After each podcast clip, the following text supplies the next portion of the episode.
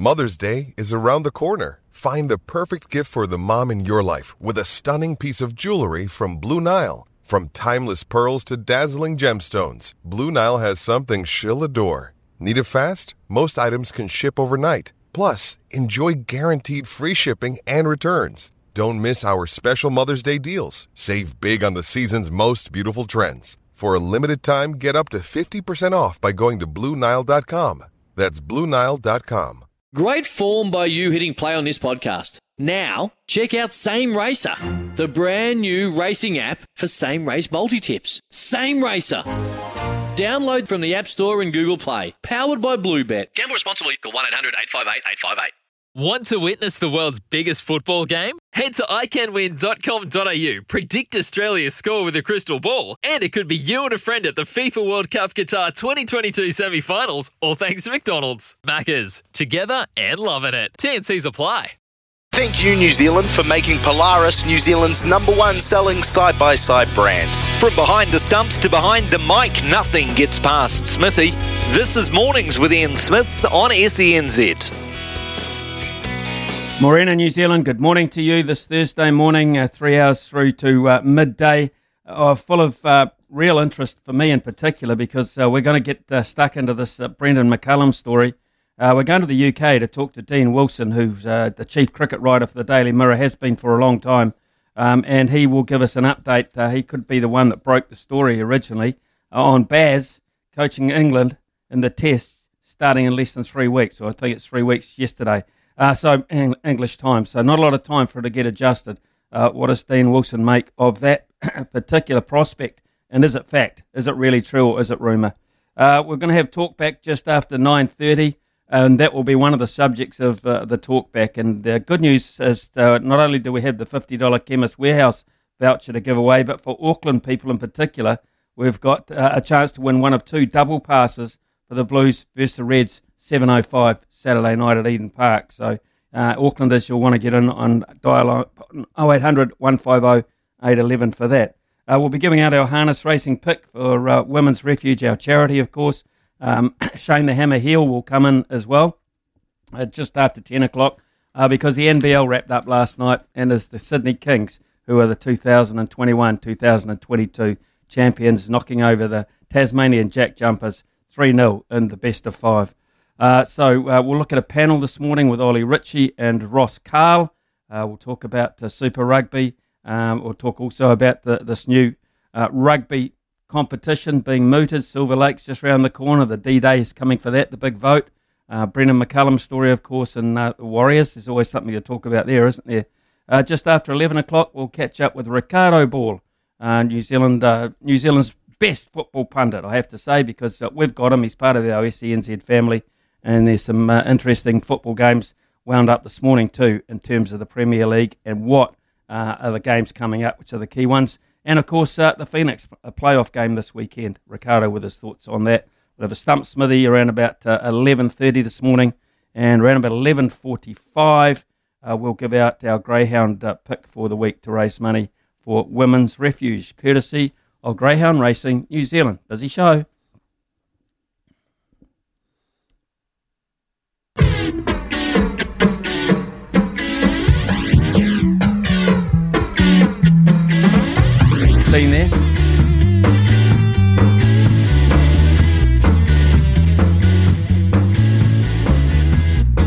Well, could it be? Could it be that Brendon McCullum uh, is going to coach the England cricket team in Test cricket? We were thinking that perhaps he could be a white ball contender because he's great mates with Eoin Morgan, uh, and it just seemed a natural partnership if that was to be the case. But now we're hearing he could well be the English Test cricket coach and that mission starts very shortly against us, yes, against the Black Caps.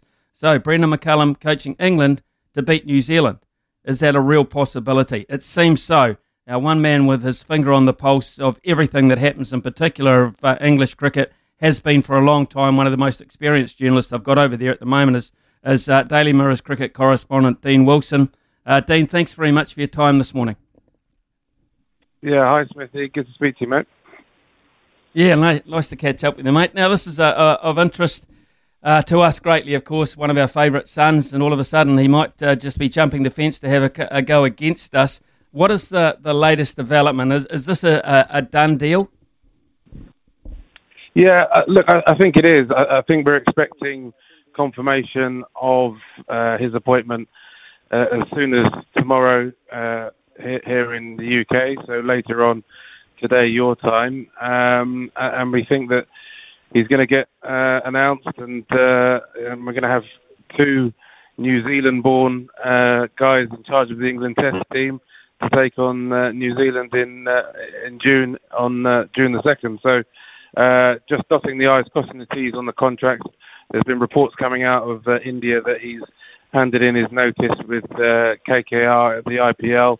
Um, Rob Key, the managing director here, did suggest that the IPL wouldn't be a barrier to anyone coaching England, but it, it looks like uh, Brendon's going to uh, give himself a, a, clear run at doing this job with England, and he, he's going to have a pretty, pretty uh, big inbox to face. You know, England are not in the greatest of form in the Test team, and uh, he's, got a bit of a job to do. Okay, Dean. Well, uh, when did you first learn that he was a candidate? We heard uh, rumours that he might be a white ball candidate. That was probably a week ago. Uh, but when did you first hear that he may well get the big job of being the, the Test coach? And were you surprised at that news? Well, yeah, as you say, he was uh, a candidate for the uh, white ball job. You know, a, a, very obvious candidate. You know, tremendous pedigree in white ball cricket, in uh, T20 cricket, and of course, leading the Black Caps to the final in 2015 of the 50 over competition. And uh, very good friends with Eoin Morgan. Um, you know, on and off the field, they've worked together. Um, most recently at KKR. Uh, but have known each other a very long time, and, and, and it did seem like that was a natural fit. But actually, um, the, the, when when you look at it and when you think about it, there was something that Rob Key said to us um, probably uh, about two weeks ago now, where he said that he'd be taking advice uh, from Eoin Morgan, uh, not just only on white ball cricket, which he's uh, extremely experienced in, but also red ball cricket because uh, he's just got a, a terrific cricket brain, full stop. And so when you start thinking about it like that, uh, Eoin, you know, as I said with his relationship with Brendon would be able to to give a real insight into uh, his qualities, not only with white ball but red ball. And then you, when you look at what's happened to New Zealand cricket over the last kind of six years or so since Brendon um, retired, you know, he really did lay down the foundations for the success that New Zealand have gone on to have in Test cricket. And so it was only in the last, uh, well, the last few days that uh, I got wind of, of, of a shift in in uh, um, direction. You know, they were having interviews. They had to wait for people, for everyone who wanted to apply to apply. The deadline was on Friday, and then they were doing interviews um, uh, over the last sort of three or three or so days. Um, and that's where you know the the, the switch kind of uh, first came across my my uh, I suppose my nose, I guess, uh, put it that way. Um, and and now it seems like it's it's been done. So these things move pretty quickly. Um, but you know, I think it's a, a, terrific fit. It makes a lot of sense, uh, and I think it's going to be an exciting time for English cricket. Okay, so uh, Ben Stokes, uh, we've seen a, a, few comments over here. He's been instrumental um, in talking about anyway who he'd like to have around, the likes of Anderson and, and Broad, and, and uh, where he'd like to see Joe Root bat. That's uh, come as far as New Zealand. Those those thoughts. But uh, what about his role in the selection of, of Brendon McCullum, or Baz as we call him over here, Baz as you'll call him over there, I would imagine. Um, what about his role in picking Baz? And uh, also, uh, how do you think they'll they'll work together? I mean, they're, they're quite like forces, aren't they, in, in terms of the way they like to play the game? Yeah, look, I, I think it's very interesting, um, Ben's uh, influence here, because I, I, I know for sure – that uh, Rob Key was not going to be foisting a coach on Ben that uh, that Ben wasn't comfortable with, um, wh- whether it's in terms of outlook on the game, you know, uh, in terms of character perhaps, uh, and personalities. You know, the coach and the captain really do have to to be a, the best relationship in that dressing room. They've you know they've got to work together, sort of cheek by jowl, to make sure that the team is moving, um, you know, forward in harmony. And so Ben absolutely was consulted and, and asked about um, coaches that that he'd be prepared to work with, and and and you know, obviously he doesn't have a a uh, incredible relationship with everybody who's going to apply for a role. But uh, I think in the case of Baz, absolutely, he, he knows him. Um, they've obviously they obviously competed against each other um, several times, both internationally uh, and then um, you know the IPL as well. Um, and so uh, there has been uh, you know a relationship built up over time. They've got a, a reasonable idea of, of each other. Um, as I said, sorry, as as we talked about with Eoin as well off the field, you know Ben and Eoin get on you know hugely well as well. So there is that connection but it also, you know, is about the cricket. Really, you know, that's the, the, fundamental point here. It's not just about having a good time and and being great mates. It's about trying to produce the best environment and produce the best players and the best tactics and the best strategy uh, in order to build England up from where they are at the moment. And I think on that point of view, yeah, they'll be very much aligned, um, very positive in the way that they uh, their outlook on the game. But also, I think people will will find that uh, both Ben and Baz uh, are probably not just what they seem on the outside. That there's a, a bit of depth to them. That, that I think they both really appreciate the the kind of traditions and the um, you know the difficulties, if you will, that, that come from playing Test cricket. You know how hard that game can be, and, and, and the way to play Test cricket, and that's I think they'll be very much together on that, and and then also uh, very much together on what it takes in terms of character, hard work, um, you know, uh, the, the, sort of um, skills that not just technical skills that players have, but the kind of the heart and the, the pride and the passion that goes into being an international sportsman. I think that that is also something that they'll be singing from the same hymn sheet. So I, I think that the players playing under them will get a very consistent message. I think it will be it will give them real motivation um, and as I say, I, I think between them, it, it, could be a pretty exciting time for us. Dean, I, I just wonder whether they will have the support of English cricket fans from the get go, or will they have to win it, the Stokes McCullum combination? Well, judging by some of the, the comments and the reactions to to the news when I when I put it out uh, on social media and across um, across the Mirror's uh, digital sites and things, very positive responses. I, I think Brendon McCullum, um, you know, if you're going to have a second team, um, as, as we all do, you know, there's a lot of respect and a lot of appreciation for New Zealand, and certainly for what uh, Baz has done over the years. You know, obviously a terrific entertainer when he played the game, but also, you know, just kind of carried himself with uh, with with great distinction. Um, certainly, whenever he played against England. So I think it's um, I think they're going to have a lot of support to begin with. People are really behind them already. I mean, Ben Stokes, um, considering some of the ups and downs that he's been through over the course of his career, you know, he's no angel, of course not, but you know, he really is a, a, a superstar of the game, and he's, he's come through a lot and matured and showed just what a, a terrific uh, man he's become and, and, and what a terrific player he's become. So there's a lot of support for, for Stokes. I think there's a lot of support for, for Baz. So right now, um, I think, yeah, everyone's behind them. But, you know, it doesn't take much in sport for that for those views to change. Mm. And, uh, you know, it, it, it's only a few weeks away when New Zealand arrive. And, you know, New Zealand is still, you know, the best t- test team in the world. They've got the World Test Championship that they won here last summer. Um, not going to be easy to get past them. So we'll certainly get a, a view on, on how things pan out if uh, if New Zealand get off to a good start and England are still struggling. Dean, the other thing, of course, of interest is uh, there's been a clean out in English cricket, uh, which will incorporate some players, I would imagine, as well.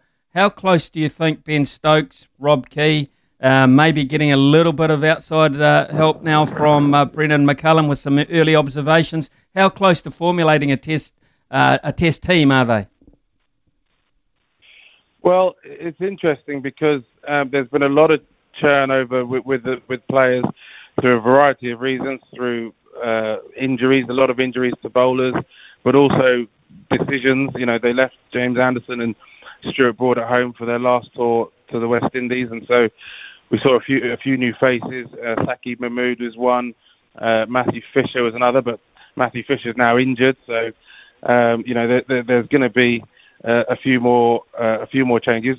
It looks like Stuart Broad and Jimmy Anderson are going to come back into the Test team uh, for the start of the summer.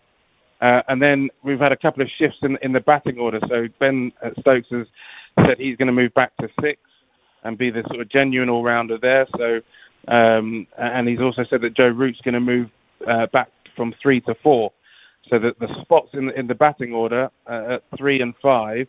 Now you'd expect Jonny Bairstow to be secure uh, in that role at number five because he scored 200 this winter, the only man to score 100 for England in the Ashes. Um, but his name really hasn't been talked about a, a huge amount recently, um, and, I, and he's spent the last kind of uh, month or so playing in the IPL. So uh, there's going to be a little bit of of, of a change uh, with the batting uh, lineup. I think guys like Ollie Pope, Zak Crawley, Dan Lawrence haven't managed to really secure their space, their their spots just yet. So there is definitely room for, for things to, to turn around. Listening to Rob Key, he's also talked about some players on the fringes of uh, of the side, guys like Joe Clark, uh, Harry Brooks, uh, maybe Josh Bohannon at uh, Lancashire, some some some new faces, some new players that people may not have, have heard too much about just yet. So this this is a new era. This is a, a kind of fresh start. Even though I've said that, that Anderson and Broad are on their way back, this is still you know the Stokes era is going to start with a clean slate. Um, and I would say that of of the of the eleven that get picked for that first test against New Zealand, uh, there are no guarantees that it's going to be that familiar all the way through this summer. I, I think there's lots of opportunities for guys to play for, uh, and I think that you know by the time Baz and, and Ben get their feet under the table, um, we should get an idea of what direction they're going in uh, as we face South Africa, uh, play India in the one-off test, face South Africa at the end of the summer, and the team could look uh, significantly different uh, from the start of the summer to the end of the summer. Dean, the, the other thing, of course, uh, uh about one, one way to build confidence is, um, and get a platform is to score runs at the top of the order. England have not been able to do that on a regular basis, particularly throughout the Ashes. That was their biggest issue. Just couldn't get any foundation to work from. So um, there has been, I mean, it might just be pipe dream speculation, the return of uh, Sir Alastair Cook. Is that a, a possibility, or is that just uh, uh, just hot air, really? Well, you know, ne- never say never, um, because I'll tell you now that the best opening batsman in England right now is Sir Alastair Cook. There's absolutely no doubt in my mind about that. Um, even over, over the last sort of three years that he's been playing for Essex, he's still been churning out the runs um, as as he has done all his career. He will tell you that, that part of that reason is because he's not doing it at international level. He's not had to worry and have the stresses and strains that have come uh, with trying to compete at that level um, as he did so successfully. Um, there will be clamour for Sir Alastair, no question about it. He just scored 200s in the, uh, the same first-class match for the first time. But I also know Cookie quite well, and he, he he's got no intention of coming back. Uh, he's been doing some media work over the last couple of summers as well, and I have lunch with him and, and, and have the odd chat with him, and I keep you know prodding him and kind of poking him and saying, "Come on, you know, you could still do it." And he's absolutely adamant. There is no chance whatsoever that he'll be back in an England shirt. So uh, sorry to disappoint, but uh, I don't see it happening. I'm afraid. Uh, just on one completely different subject, you're also uh, a rugby man as well. You love uh, the 15 man game over there. Uh, this mooted um, new championship, North versus South, basically, in terms of the hemispheres. Is that a goer for you, Dean? Well, yeah, you're, you're right, Smithy. I, I, I used to do cover rugby uh, quite a lot, and, and, in fact, I remember being on the Lions tour down in New Zealand in 2005, which um, wasn't such a great tour for the Lions, but I, I had a great time anyway. Um, look, yeah, the, the, the, that tournament for me, um, you know, it's all about money. I mean, that that's the thing about sport at the moment, which kind of uh, I'm finding it quite difficult to, to get to terms with. Yes, they're going to try and put this biennial tournament in. But you know, part of the the joy of sport, or part of the what makes it so special is kind of the rarity value and and if you're playing the same teams over and over and over and over again, it it does kind of lose a little bit of its of its magic, a little bit of, of what makes it so so special. And maybe I'm a bit of a, a stuck in the mud for that, and they'll tell me that you know, I've got no kind of corporate sense, no commercial nous, and you know, the, the the the demand is there. The fans want to see it, so you know, give them what they want. But I don't know. Sometimes I think fans don't necessarily know what they want just because it's there, just because you can do something. I'm not sure that you should, uh, and and we can see it with cricket. You know, cricket. There is so much cricket on at the moment. Uh, you know, with the with the domestic uh, franchise tournaments as well as so much international cricket, um, and and the the market just feels kind of saturated in in many ways. But yet there's more and more kind of popping up, and it feels maybe rugby's going down that road as well. And look, you know, if it's a success and, and it works, and you know, all, all power to it. But not for me. And, and, and let's not forget in all this, you know, the, the only commodity that, that we're really talking about are the players here. And you know, you can see it with with cricket. Look at Virat Kohli. The guy has played non-stop cricket. He cannot, you know, a run at the moment because he's just burnt out. And and I, and I talk to the England players who've been in bubbles and, and are just knackered from having to, to, to try and raise themselves to the top level over and over and over again. Now we're talking about rugby, where the physicality, the the the the, the amount of, of effort that goes in to a, an 80-minute game of rugby. I mean, to just keep asking them to go to the well again and again and again. I don't know. You know, I, I I'm I'm kind of worried about it to be honest with you. But as I said, the money's if the money's there, money talks. They'll do it. Dean Wilson, been an absolute pleasure uh, catching up with you again on a personal uh, note, Dean, but also uh, for informing our listeners just uh, the insight on, uh, on Baz and his immediate future. It looks like uh, he's with you, not us, but it's been a pleasure talking to you, mate, and I hope to catch up with you at some stage shortly. Yeah, absolutely. Always a pleasure, Smithy. Take care, mate. Yeah, cheers. Take care, Dean. Thank you. Uh, Dean Wilson there, who is the chief uh, cricket writer for the Daily Mirror, has uh, been, had his finger on the pulse for years and years and years. All the time I've been going to England as a commentator, uh, Dean Wilson has been a writer. Uh, as, as, he said, he's also a rugby writer as well. Um, he's just a, a, fantastic wealth of knowledge, and he's broken the story. It'll happen. Don't you worry about that. The rumours, you can stop the rumours. Uh, this will be fact. Brendon McCullum uh, as Dean says, in the next 24 hours will be the England Test cricket coach. It's 9.24 here on SENZ.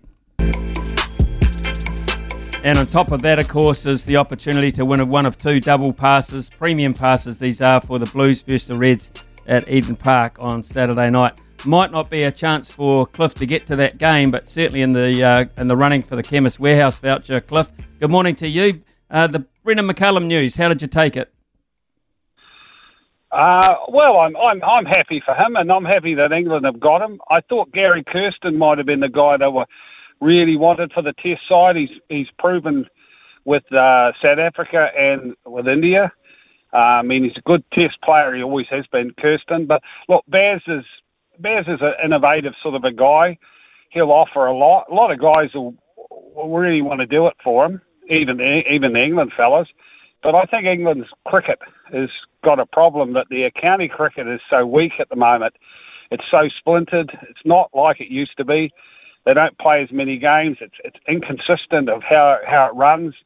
They don't get the international players going over there as much playing a, a, a lot of cricket, so they don't face the likes of the Courtney Walshes, uh, the you know the guys that went there and, and got probably eighty to hundred wickets so they don't get a look at them, and they don't get a lot of white ball, uh, red ball cricket themselves. Their England side has been very good with the 2020, and that's probably been a detrimental effect to their Test side because a lot of their guys uh, are in and out, you know, and there's been a lot of short form stuff on, and it's and it's probably been the same for the likes of Sri Lanka. It's hurt West Indies cricket. Their their better players don't seem to want to play uh, the Test whether there's no not enough money in it, whether they can swap around between the IPL and playing 50 over or 20 for West Indies. So, but uh, you know they've got Baz and uh, They've got to they've got to work a squad of players that they, that they trust, guys that have make runs in red ball cricket. You know, that's where it is. You've got to be able to make runs. You've got to be able to bat time, the old word, isn't it? It is actually, Cliff. Uh, you did right. Um, I, I, think it's a poor indictment too um, that uh, Alastair Cook is, or Sir Alastair Cook seems to be the big form player in English county cricket. Cliff, thanks very much for your time. Uh, move on to John from uh, Auckland. John, good morning to you. Uh, Baz, a bit of a shock to even to me, and I, I thought I knew what was going on pretty well. What about you? Yeah, yeah, absolutely. I'm shocked. I mean, you know, I love the guy. He's uh, been an inspiration for a lot of us. And as you would know, Smithy, that you know, Test cricket is still the ultimate, even to me. You know, as you are one of the purists, so you know that this this coaching gig is um, probably the main coaching gig. I know it's uh, separate roles. Um, you know, I still wish that he was involved with with our team. Um, obviously, this is a big chance in his career to further his credentials in that coaching arena. Um, but yeah, just totally gutted that he's not in that New Zealand system, but actually happy for him that he can, um, you know, I, I, think that was his ultimate goal to become an international coach. Um, like the, the last caller said, uh, English cricket at the test level isn't what it used to be. Um, where they rank now, fourth or fifth, um, and at they're least, probably one of the richest. Yeah. Te- yeah, at least, and they're one of the richest teams in the world, mate. And they've got all the resources there.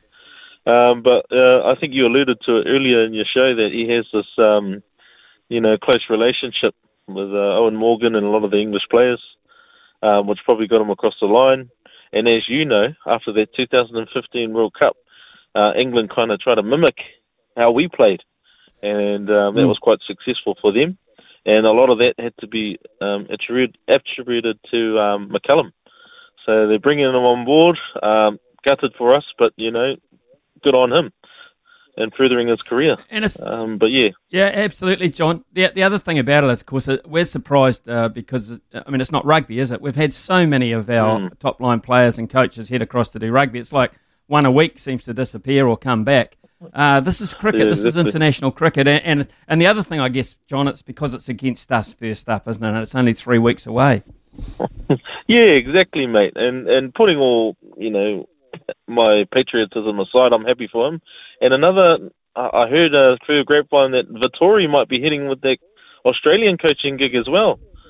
So, um, you know, we've got a lot of Kiwi coaches now in cricket, especially that, you know, a lot of international teams want. And I think it's built on the success that our international team has built in the last 15 years, I'd say.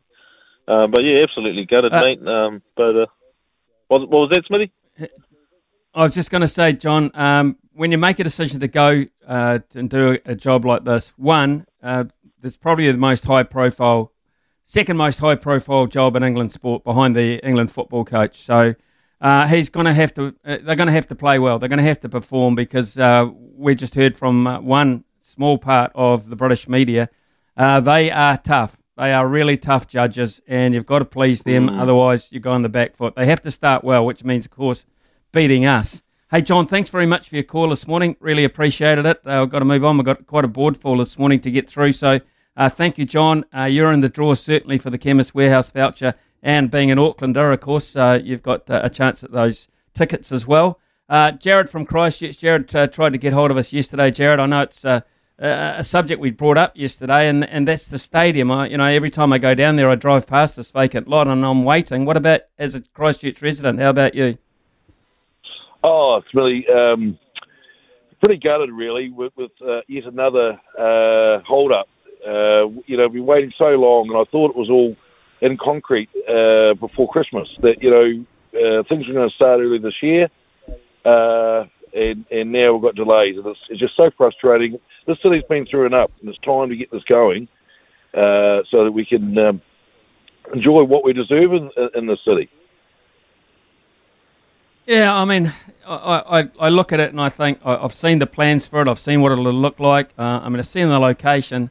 Um, I, I, just I, I can't. Uh, but Christchurch traditionally, it's always a little bit hard to change tradition, isn't it? Down there, you look at Hagley Oval. Look at Hagley Oval and how much work had to put in. Then the lights on Hagley Oval, and we've seen how successful that is.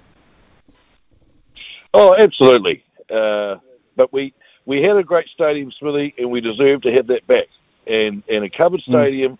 and it's going to be a multi-sport or multi-purpose stadium uh, this this this uh, city deserves. But hey, uh, just going off that, Smithy, on the back of what we are talking about this morning, also with with Baz, mate, I'm shocked, but I'm I'm really pleased with the guy, and you know uh, Baz a bit more than I do, but he's the type of guy that with a challenge he rolls his sleeves up and and will give it a crack, and I think he'll he'll do very well, and I think it'll put a, a full stop on his career, you know, uh, as a coach of England, and I'm sure he'll be very much up for the challenge. Well, I can tell you right here and now, uh, he has never backed off from a challenge, whatever he's done, Brendon McCullum, and that's away from cricket as well. He's taken things on, and, and when he does, he, he gives it 100%. So I know that. The difficult part for him, though, Jared, is he's going in very new and very, very quickly with not a lot of time up his sleeve. Absolutely, he, he uh, he's, he's taking on a monumental challenge, uh, and uh, and of course for his family, uh, it, will be a hell of a change for them uh, over there. He's going to have to spend a lot of time away, and and Kempy's going to have to settle up now uh, because we won't we won't hear Baz back on SENZ, will we? Well, we, we'll get an interview every now and then. Uh, we, we might pop home and do a guest slot in between test series from time to time, but no, I think it's fair to say when you take on this role, uh, Jared, then it is number one, numero uno in your life, uh, second only to your family. It is such an important role in world cricket and particularly for uh, English sport. So, Jared, thank you very much for uh, calling back again today. Uh, you're in the draw to win the Chemist Warehouse voucher, no doubt about that. Bruce from Christchurch as well. Good morning to you, Bruce. Good morning, Ian. Um, Brendon Barry McCullum, what a fine young man. Hey, look, he probably would have played Test cricket longer if it wasn't for all those hours and years of wicket keeping, and you know what that's like, how hard that is on the body. Um, he was still in pretty good form as a batsman, so he retired away from Test cricket probably too early. Um, he's never short of a challenge. He, um, in, in a he, in a crude sort of uh, cryptic um, intelligent way, this may be his uh, door into te- coaching maybe New Zealand and Test cricket in four, five, six, seven years' time. So that that was always more of his passion, I believe, rather than short game. Um, hey, look, he's held in very high stead in in the motherland.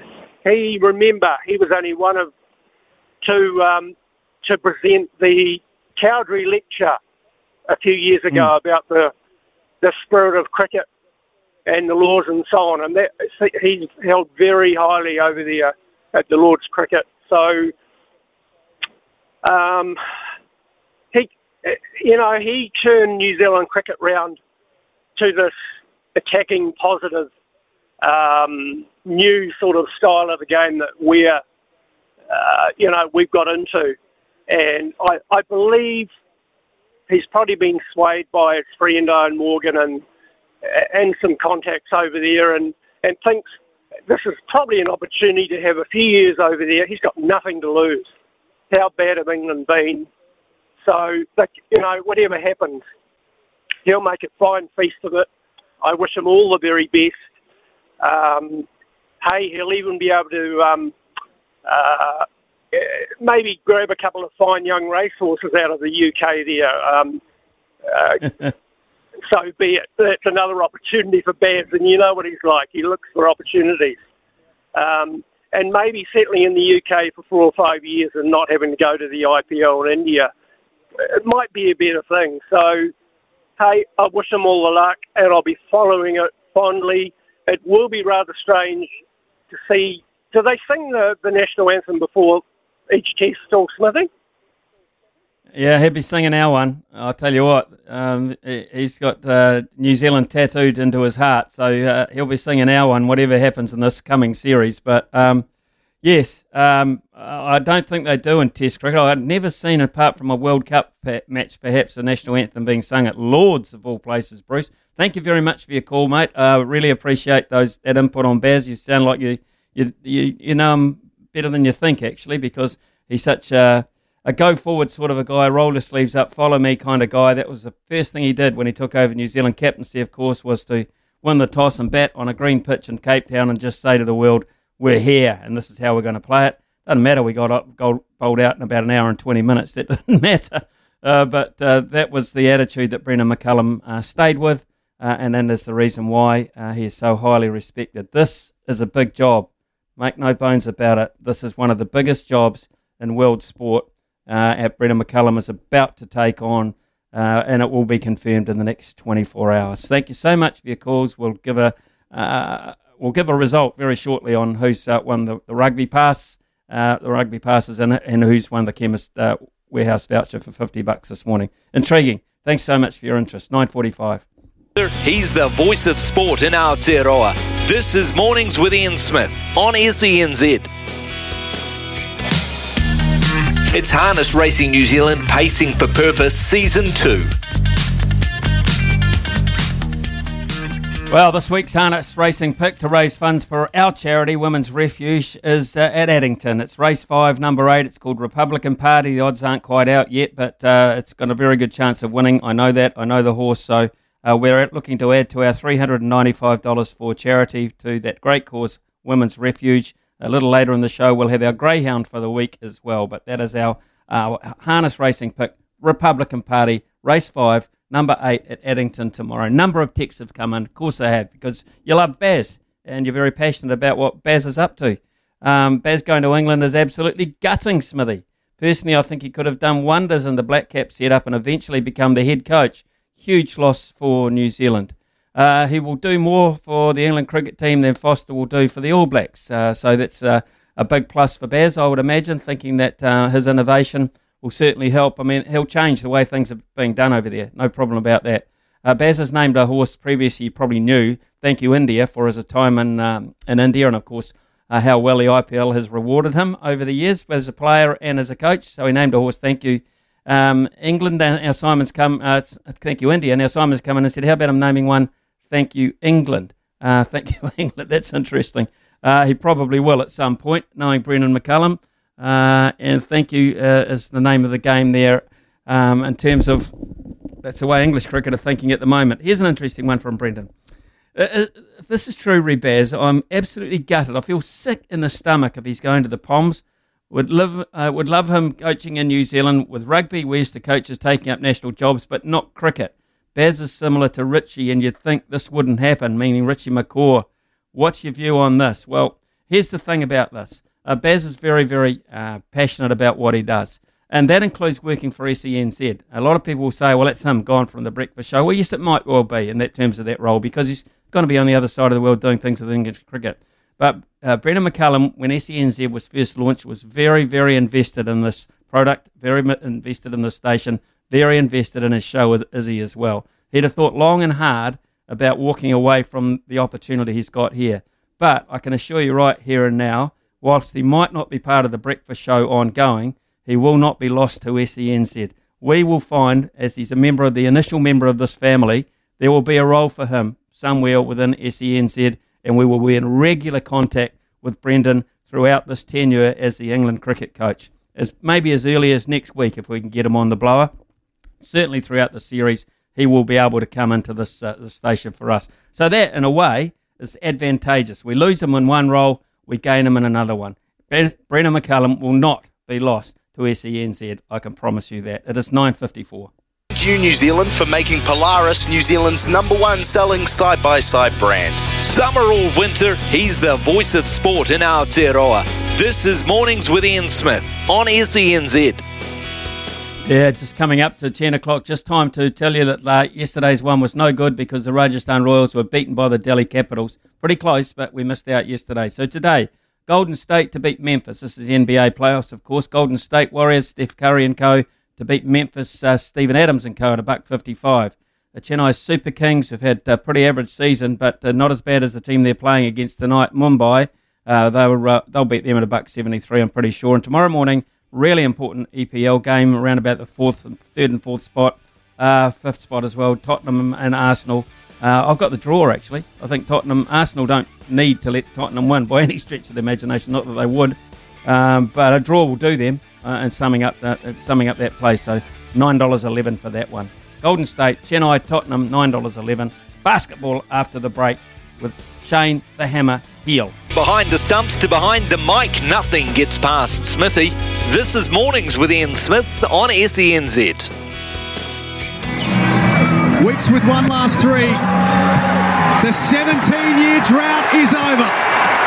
All hail the Kings. Mm. Sydney, the NBL 22 champions. 3 0 sweep of the Jack Jumpers. They win it 97 to 88. That is the sound of the biggest ever grand final crowd in ANBL history. Courtesy of ESPN, 16,149 was the official number. That was them erupting at Qudos Bank Arena to celebrate the new champions of Aussie basketball, the Sydney Kings, winning Game 3 97 88 in a series sweep of the Tasmanian Jack Jumpers. And while it was an incredible run for the league's newest team, it's been 17 years, yes, 17 in the making for the Kings. And one man who's probably feeling really pumped this morning after all of that is uh, Sydney Kings legend and the host of the basketball show, Shane Heal, the Hammer. Welcome to the show, Shane. Uh, what an achievement. And uh, in the end, 3 0 says pretty dominant. Morning, Smithy. Yeah, it's um, yeah, it was great, great night for the Sydney Kings and great night for the NBL as well. You know, as you mentioned, over 16,000 people, new NBL record, and just sort of shows the popularity of the sport uh, here in Australia for sure. And uh, there'll be some sore heads uh, this morning from some of the players, but I reckon Paul Smith, the owner, is probably going to have the sorest. I would imagine he should too. Uh, obviously, a lot of commitment as an owner. Uh, one of the great things he did was uh, put Chase Buford in charge. Not a bad first season. Oh, how good was Chase Buford? Youngest player in the history of the NBL to be able to win a championship at only 33 years of age. But you could tell right from the start, we knew he had the pedigree with his dad being R.C. Buford, uh, who set up all the championships with the San Antonio Spurs. But, um, you know, watching a couple of his sessions and just talking to him, he just oozed passion and great basketball mind. And, uh, yeah, he, he did a great job. Hopefully the Kings have got him for years to come. Shane, uh, was an incredible finish to the season, not just the playoffs, but of course uh, the last period of, of, of games going into the playoffs. Sensational run of form there. What was the secret that he found to turn it around to that to that great degree? Well, they, they had problems early in the season with, with injuries, and a lot of people just wrote them off and didn't think they could get it done. And then obviously the form of Jalen Adams, who uh, ended up going on and winning the, the MVP. The Kings won the, the championship without him in the last two games, so it just sort of shows the depth somebody like Ian Clark that's won his own championship in the NBA comes in, just a quality player. He stepped up. He was huge yesterday. But I think Xavier Cooks too. He's just so underrated, and uh, hopefully the form that he's showed in this uh, NBL season gives him the opportunity to get to the NBA because I think he's up to it. Let's look at, uh, and we can't not uh, acknowledge the achievement of the Tasmania Jack Jumpers. Now this this is one of the, I, I, think, one of the best sports stories in quite some time, uh, particularly, uh, I would imagine, in Australian sport. First up, straight through, uh, and uh, and being very competitive. I mean, going to the last quarter last night, they actually had the lead. Uh, it really is. Uh, like we've never seen it before. A brand new team go to a grand final, and they didn't have a big budget. They didn't have a whole lot of superstars. Um, they've got the coach of the year in Scott Roth thought he did an unbelievable job of setting the culture for these guys, and they played hard every single game. And you're right, even last night they had two of their starters that didn't take the court. They they had the flu, um, but other guys stepped up, and they were so competitive for the first three quarters that. Um, yeah, very, very impressive stuff. I'm not sure we'll see this done from a brand new team again. Let's look at uh, just going back to the Kings. Um, no one likes to break up a winning combination. Uh, how are they looking for next year in terms of player retention, uh, particularly of their uh, superstar players?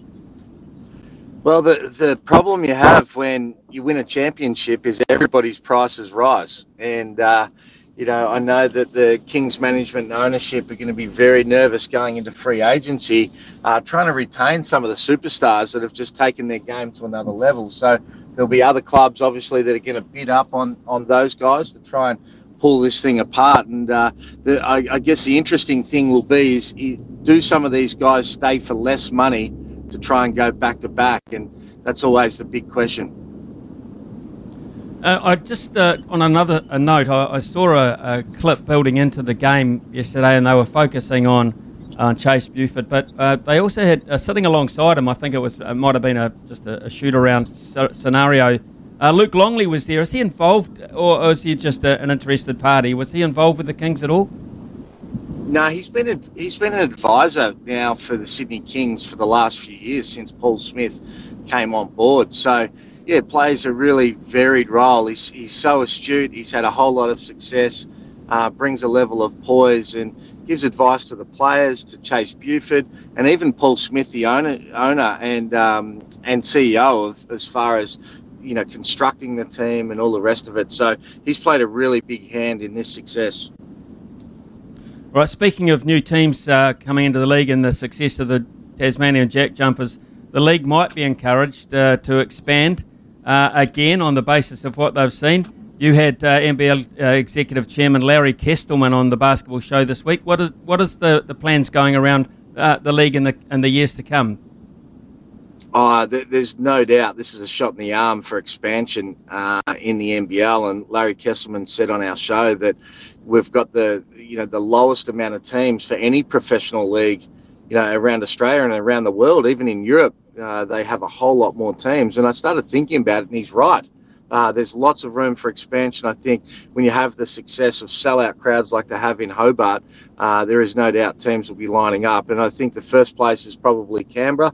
Uh, but he did mention the fact that uh, they want another team in Sydney, a second team in Sydney. There's talk of a team in Perth, and there's also talk of a third team in Melbourne.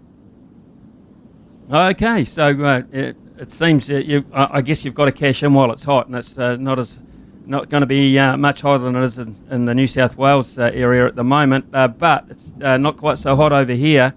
We got news overnight that Dan Shamir has stepped down as the head coach for the New Zealand Breakers. were you surprised by by that decision? Well, not really. I mean, you know, we'd spoken about it on your show before. There seemed like there was a fair bit of pressure on Dan Shamir, but you know, not really having too many home games over the last few years would have been tough as well, travelling around, uh, living in Australia and, and not really having that home court advantage and just venue to be able to um, have any sort of stability. So it would have been a turbulent time for him and, you know, interesting to know what sort of process they went through to be able to replace him or whether they just handed the reins to his assistant coach and what sort of experience he's got, I don't know. Uh, but it's certainly interesting times uh, for the Breakers. Yeah, he's gone to uh, Mody Maor, um, has just been an assistant along the lines. I mean, Dan Shamir always is going to talk glowingly about his prospects, but uh, we're looking probably at a, a, fairly inexperienced coach taking over a franchise which uh, probably needs a lot more experience to get it back on track and, and to attract players as well. Well, I guess that's the key, isn't it? Um, they're really going to have to rebuild, and I feel like we've been saying that for a few years with the breakers, but it's probably been the import selections that's been the, the biggest concern over the last few years, where you really just haven't got the results. I mean, you've got guys like Finn Delaney that have been awesome, some of those locals, but um, it certainly has been a turbulent few years and difficult times so you sort of feel for them, understand it's been tough, but hopefully next year they get home and start laying some foundations to be able to grow to the powerhouse they once were. Brian Goorjian, where does he coach next? Well, I don't know. I hope he coaches though. I mean, he's he's the greatest coach we've had in the NBL, and um, he stepped down from the Illawarra Hawks, which is a little bit of a shock. Um, he's saying that he won't be coaching in the NBL next year. But gee, you'd have to think if you're the Perth Wildcats and miss the playoffs for the first time in 33 years, that they'd be having a crack. And also Southeast Melbourne, his uh, his partner and his daughter lives in in Melbourne. You would have to think at his age now um, that he would want to get back home. He hasn't coached there for a long time after spending 10 years in China. So it'd be really interesting to see where he lands. I just hope he's in the league. Can we just pop across uh, to the crucial stage of the NBA playoffs, Shane, if we can, uh, just briefly, and talk about uh, an interesting matchup today in Tech Two: Celtics and the Bucks. Now, a lot of people thought the Bucks would run away with the series. Not the case. And Game Five uh, underway this morning. yeah, the Celtics have been great, and uh, I think what added to that too, though, is that Khris Middleton has missed this entire series, so that's a big chunk out of the Bucks lineup. I think they've done really well, uh, the Bucks, considering they've been playing without him. Um, but that's still a flip of the coin. That series that could go either way, and just never ride right off Giannis. He's just been an incredible athlete and a great leader for uh, their chance to try and go back to back. Golden State this afternoon um, holding a an advantage, a 3 1 advantage over the Grizzlies. Just wonder if this will be it for the Grizzlies, the end of the road this afternoon. Yeah, they'll get one last haymaker at uh, Golden State, but you like that, uh, the Golden State Warriors' chances, don't you? Just the veteran mentality and, you know, full strength now with Draymond back and Klay Thompson's got a lot of games under his belt and Steph back from injury as well. So you think they, they're going to be peaking at the right time. And, you know, I'd love to see them play against Phoenix, you know, for the Western Conference uh, Championship. And uh, I think that'd be a great matchup again. Massive second half performance by the Phoenix Suns yesterday. Uh, it looked as if uh, uh, they were in line, the Dallas Mavericks. They were toe to toe, really. In fact, they held the lead for most of the first half, but that was in the end a, a, quite a blowout.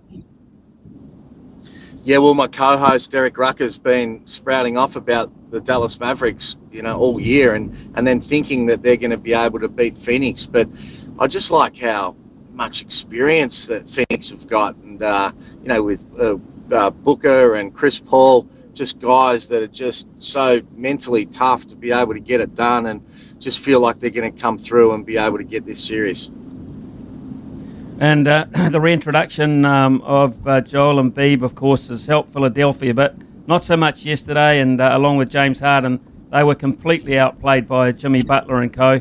120 to 85. So Miami just one game away to advance it's all fluff, Smithy. Don't worry about that in Philadelphia. They talk a big game, but you just I can't trust Harden when it gets to um, playoffs. That's for sure. He sort of plays a good game and then goes missing, and uh, you expect a whole lot more from him. But I think Jimmy Butler and Miami, they're just they've got a different culture. They've got a toughness. They do it by committee, and uh, yeah, they've been they've been terrific, and they've got a real shot at really competing for this Eastern Conference uh, championship that they've been talking about for a while. Shane, just uh, finally before we let you go, uh, any uh, I imagine the, the, celebrations for the Kings will be ongoing as a as one of their greats of the past. Do you get involved in that? Will it be even a reunion or something of that uh, that side that last uh, that won it way back in your day, or how will you celebrate? No, I'm, actually uh, on the way to the airport going to Queensland, so uh, I didn't take uh, part in the celebration. Said all the uh, gave all the hugs and the kisses and uh, you know all the rest of it, and, and, respect the players and coaches and everybody that was involved that did the hard work, and uh, and then you let them be, let them enjoy it, and I'm sure they will celebrate long and hard. hopefully for the weeks to come, I, I said to Angus Glover, I said, mate you got to carry the torch on this one. You got to, you got to keep these guys celebrating for a while. Good on you, mate. Absolutely brilliant to catch up with you. Thanks uh, for your help in the, throughout the NBL season as well, and uh, we'll keep an eye on those predictions for the NBA. Enjoy it. I know you're going in the opposite direction, but uh, with it, uh, you'll be taking some celebration with you, I'm sure. Thanks for your time this morning, Shane Heal. Good on you, mate. We'll see you next year. Yeah, good on you. Thanks. Uh, Shane the Hammer Heal, folks, uh, on the way to Queensland as we speak uh, not quite able to stick around in Sydney and uh, lap it up uh, as he should do as one of the former great players for uh, the Sydney Kings. But yes, they are the 2021 2022 NBL champions over the brave, the very, very brave Tasmanian Jack Jumpers. Uh, we shall have a panel next uh, when we return. It's 1017 on SENZ. Thank you, New Zealand, for making Polaris New Zealand's number one selling side by side brand. Summer or winter, he's the voice of sport in Aotearoa. This is Mornings with Ian Smith on SENZ. Big talk, big opinions, the panel. Talk, talk, talk very pleased to say our panel this morning consists of Ollie Ritchie and Ross Carl. They've been veterans of the panel, and we've got some pretty enticing subjects to talk about this morning. Ross Carl, can I start, uh, start with you, please? Brendon McCullum deserting the ship, is he or not? Please let us know. Look, I, I think that it sounds like a good idea for him. From what I've read, it sounds like it's a done deal. I mean, you know as well as anyone, Smithy, you talk to him, he's a deep thinker, he's an innovator, he's a great communicator, he's a good analyst. Um, that's a great get for England. It's a great get for England. It's a, I think it's a great get for Brendon McCullum as well. Now, I, I got to be honest with you, I, I know him pretty well. Uh, this is a, a, fairly recent thing. I think he was just anticipating finishing up with KKR, coming back and doing some radio. Uh, Ross, that's not going to be going to be happening for a while now. no, no. I mean, it's a long-term gig to get a test side going the way that you want it to be. You'd really want three, four, five years in a row, wouldn't you? You don't want to be in and out. Um, you want to stamp your mark, get your players developed. There, there's a lot that will go on there with that side, and especially with the way that England separate their coaches out. You know, you, you really want to to make a solid stamp in your particular area, and because um, you're really showing up for the thing that you specialise in. So, so uh, it's going to be great for Brendon, but it is definitely a long-term thing. And as you know, the English presser is ruthless as anyone. So you want to be good at your job when you're doing it there. Yeah, I'm not sure he's going to get instant success. We hope not, because it's against us. Ollie Ritchie, what have you made of Brendon's decision here? Not, it's not officially uh, you know, drawn up as such, but uh, we're told it's a done deal. Will be announced later today. What What are you hearing, and, and what's your reaction to it?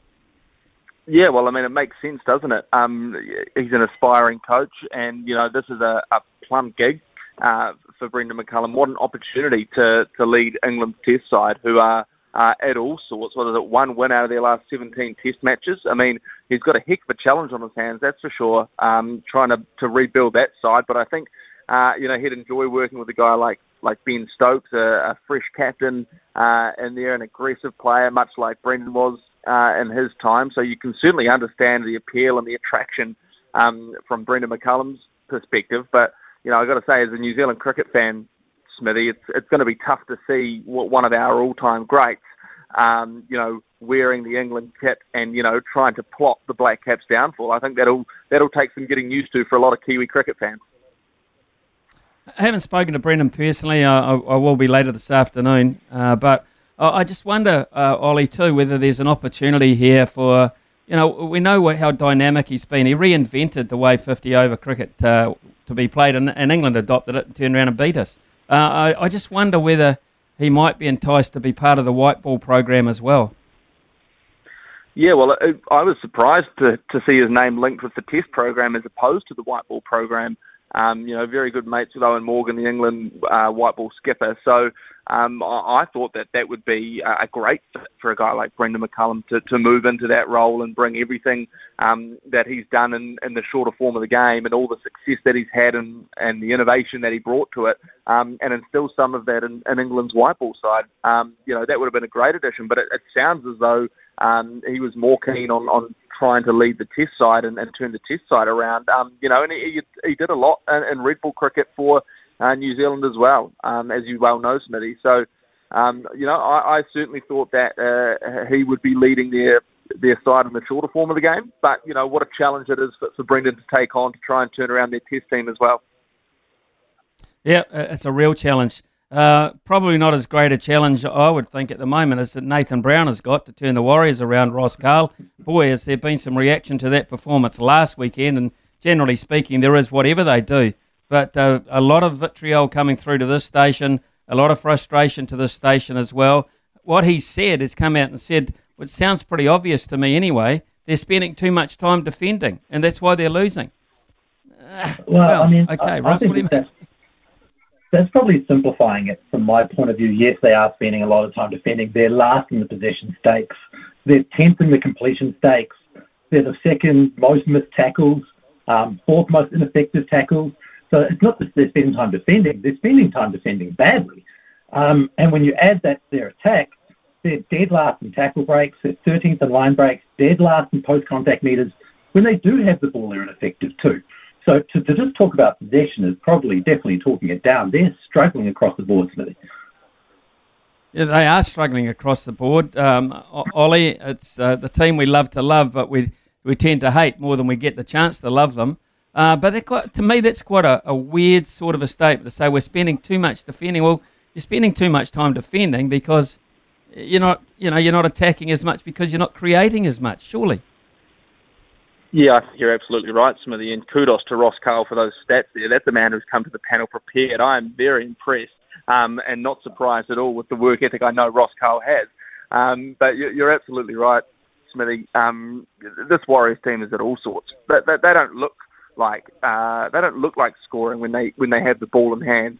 Um, you know, and, and spending a lot of time defending is a, must be surely a direct result um, of, of what they're able to do with the ball in hand because they can't conjure anything up, so they kick it back to the opposition who can make it work, who can get tries, who can, um, you know, get those post-contact meters. Um, and we're, we're, just being made to look amateurish uh, at the moment. You know, we, we thought the return of Shaun Johnson was going to be the great saviour uh, of the Warriors. Well, you know, he showed up about once this season with a couple of field goals um, to win it in, in Golden Point. Um, you know, where's he? Where's Shaun Johnson leading the side and, you know, trying to drum up something with the ball in hand to get the Warriors going. He's just gone missing, and he's been, you know, showed up uh, by his opposition on countless occasions. Yeah, it's almost a subject for a Crime Watch program, isn't it? Where's Shaun Johnson? I just thought of that. Oh, 0800. Yeah. Uh, anyway, just, just mo- moving along on a better note, uh, and a cricketing one as well. Ross, I see Ajaz Patel's shirt went for in the end twenty seven thousand three hundred and fifty bucks for Starship. What a great gesture! That is great news, and and big of the, the man to give it away. You know, such a special piece of memorabilia for him on such a special day. Um, that that's great for Starship, and it's a, a great thing that players are thinking like that and giving back to society. Yeah, personal too. Uh, he's had uh, a child in Starship and well, and that's obviously what triggered it for him and his wife to to put that forward. Uh, yeah, wonderful. Twenty-seven thousand three hundred and fifty was the final bid for his uh, shirt, the ten wicket shirt uh, that he achieved in Test cricket, of course. Hey, it's 10.30, fellas. If you stay with us uh, just a little bit longer, we've got some rugby to talk about after the news here with Araha. Big talk, big opinions, the panel. Talk, talk, talk to me, yeah. Ross Carl with us this morning, as is Ollie Ritchie. And Ollie, let's turn our attention to the national game, rugby, of course. Uh, even though Michael Hooper seems to be quite excited by the form of the Australian sides leading into the international season, is he being a bit premature or is he justified? Um, I think he's justified on one team. I mean, the Brumbies have been outstanding this year. They they fully deserve to be, um, you know, in that top two position on the ladder. Um, you know, they've beaten every New Zealand side they've played. If you, you know, rewind a year when the, the Aussie teams couldn't buy a win over the um, over the Kiwi sides in Super Rugby Trans Tasman, this year um, it's a lot different. The, the, the Brumbies have been brilliant, but as for the rest of them, I would say he's absolutely dreaming. I mean, the Reds have had every possible opportunity to to get wins over the New Zealand sides and haven't been able to. You know, you're losing to the Highlanders by far uh, the worst Kiwi side. Um, you know, the Waratahs, yes, they tipped up the Crusaders, but you get the feeling that was a, a bit of a one-off. Um, you know, a, a great Waratahs performance mixed with a bit of an average Crusaders performance. Um, but, you know, I, think for the most part that they're trending upwards, and that's largely thanks to the Brumbies, who have been very good. And that Brumbies Crusaders match this weekend will be uh, a terrific watch. Um, but certainly, um, I, I can't see this turning into uh, a Wallabies revival, and, and suddenly they're winning the Bledisloe Cup on Eden Park. Mm. No, I, you know that will be the acid test, won't it? Uh, once again, when they turn up, uh, how many hapless, hapless coaches have turned up, and how many times has Michael Hooper turned up to do losing interviews? That's interesting as well. But um, I, I, think there is a little bit of justification there. Um, uh, I, I, would imagine that um, Dave Rennie's pretty excited too, uh, Ross, about particularly getting his squad together on the basis of 15 of the Brumbies are uh, in, in and amongst it as well. Well, exactly. And I think if you look at Ollie's Crusaders over the years and when the All Blacks been stacked with them, that you'll you'll see that they've been pretty successful. So all you really need is one really strong team with good cohesion. They understand each other inside and out. Complement them with players from other squads. There's some players coming through. The Waratahs set up on the up. There's some good players in the Reds set up. You know, there's some fantastic players who star amongst a, a, bad bunch in the Rebels, I think that he's got a really good chance with a really good team. And this Brumbies side know how to set piece. They know how to attack off set piece. They know how to maul, but they also know how to get it out into the midfield channels and attack them there from set piece. So they've got a lot of options. and that will provide Dave Rennie with a great basis for his team. And you know, when we see the Brumbies possibly upset the Crusaders this weekend, um, people will then be thinking, "Oh no, this this is a, a real thing." Because when you look at this Brumbies side and how they're going, and you look at what they've done away from home, you think about what's at stake this weekend. If they win this game, then the Crusaders will probably have to go back there for a semi-final and do it again. They're going to be up to this game because this game could be their chance at making the final. It might all rest on this game, and so I think there's a really good chance that they're going to win. Ross, I wasn't able to watch it, but I was at a function. I saw over someone's shoulder that uh, you had James Parsons on your uh, regular show as with Bryn Hall, as always it's the case. Looked like Bryn Hall was doing it from an airport somewhere. But what what is the feeling within the Crusaders about this after that win last weekend? I think they're pretty positive. Um, they've got a very strong team lineup. Bit surprised by Leicester Fainga'anuku not being in that side, but they know that they got a bit of a rev up after that loss to the Waratahs. Um, they had have a good look at themselves and their tactics, um, the way that they work their kicking game, um, and they had to make sure that they were executing um, in the moments that they needed to, which had kind of straight off a little bit. And they showed that they could do that on the weekend against the Force. They've obviously got strike players. Um, I think that they're very confident, especially with the likes of Scott Barrett back and you know getting some regular time um, at first five. Um, so you know uh, for um, oh, goodness me, I've just had an absolute brain fart. um, but yeah, so yeah, so, so they're, they're, I think they're pretty happy. They're pretty happy, um, and I think they're pretty confident. But they know that this Brumbies team is super hot, and that's what Brent had to say. Look, this is no pushover. This isn't a walk over there to get this win. We're going to have to really earn this thing. Yeah, Codie Taylor comes back as well, Ollie. So uh, with Scott Barrett uh, coming back, hopefully on his best behaviour, um, and all of a sudden that's a lot of experience to throw back into a pack for a big occasion. And Brumbies Crusaders games, particularly in Canberra over the years, have also pretty much set set the tone for the competition. There've been some great battles. Yeah, some absolute crackers. Um, you think back to, to 2004, um, you know, a great final that was, although it didn't go um, the Crusaders' way, which was pretty tough growing up in Christchurch, Smithy, I must say. Um, but you're right, this has been a, a, a great rivalry o- over the years, dating back to, you know, particularly the early days of, of Super Rugby. Um, you're right, Codie Taylor back into that side, Scott Barrett back into that side. This is a stacked Crusaders team. Um, I completely agree with Ross. I'm very surprised Leicester Fainga'anuku was, was left out of that starting lineup because I think he's been one of the Crusaders' best this year. Such a threat with ball in hand, so powerful, uh, gets you over that advantage line. So I'm a little surprised to see him on the bench, but he'll provide some great impact. And importantly, Noah Lolesio for the Brumbies, who's um, been steering that ship very well. He's out uh, this weekend, so that's a massive loss for the mm. Brumbies um, and, and an area that uh, the Crusaders will, will, certainly be looking to exploit. Richie Mo'unga obviously slotting in there at 10. So um, it's a, a, stacked Crusaders team. Um, you know, a Crusaders team that got given a rev up after the Waratahs loss, came out, pumped the force. Uh, in Perth, but this is the litmus test. Can they do it in Canberra? Can they do it against the red hot Brumbies? Uh, I, I think they can. Uh, they'll need a bonus point if they want to go straight past them into second place, but they'll know that a, a home semi-final essentially rides on this performance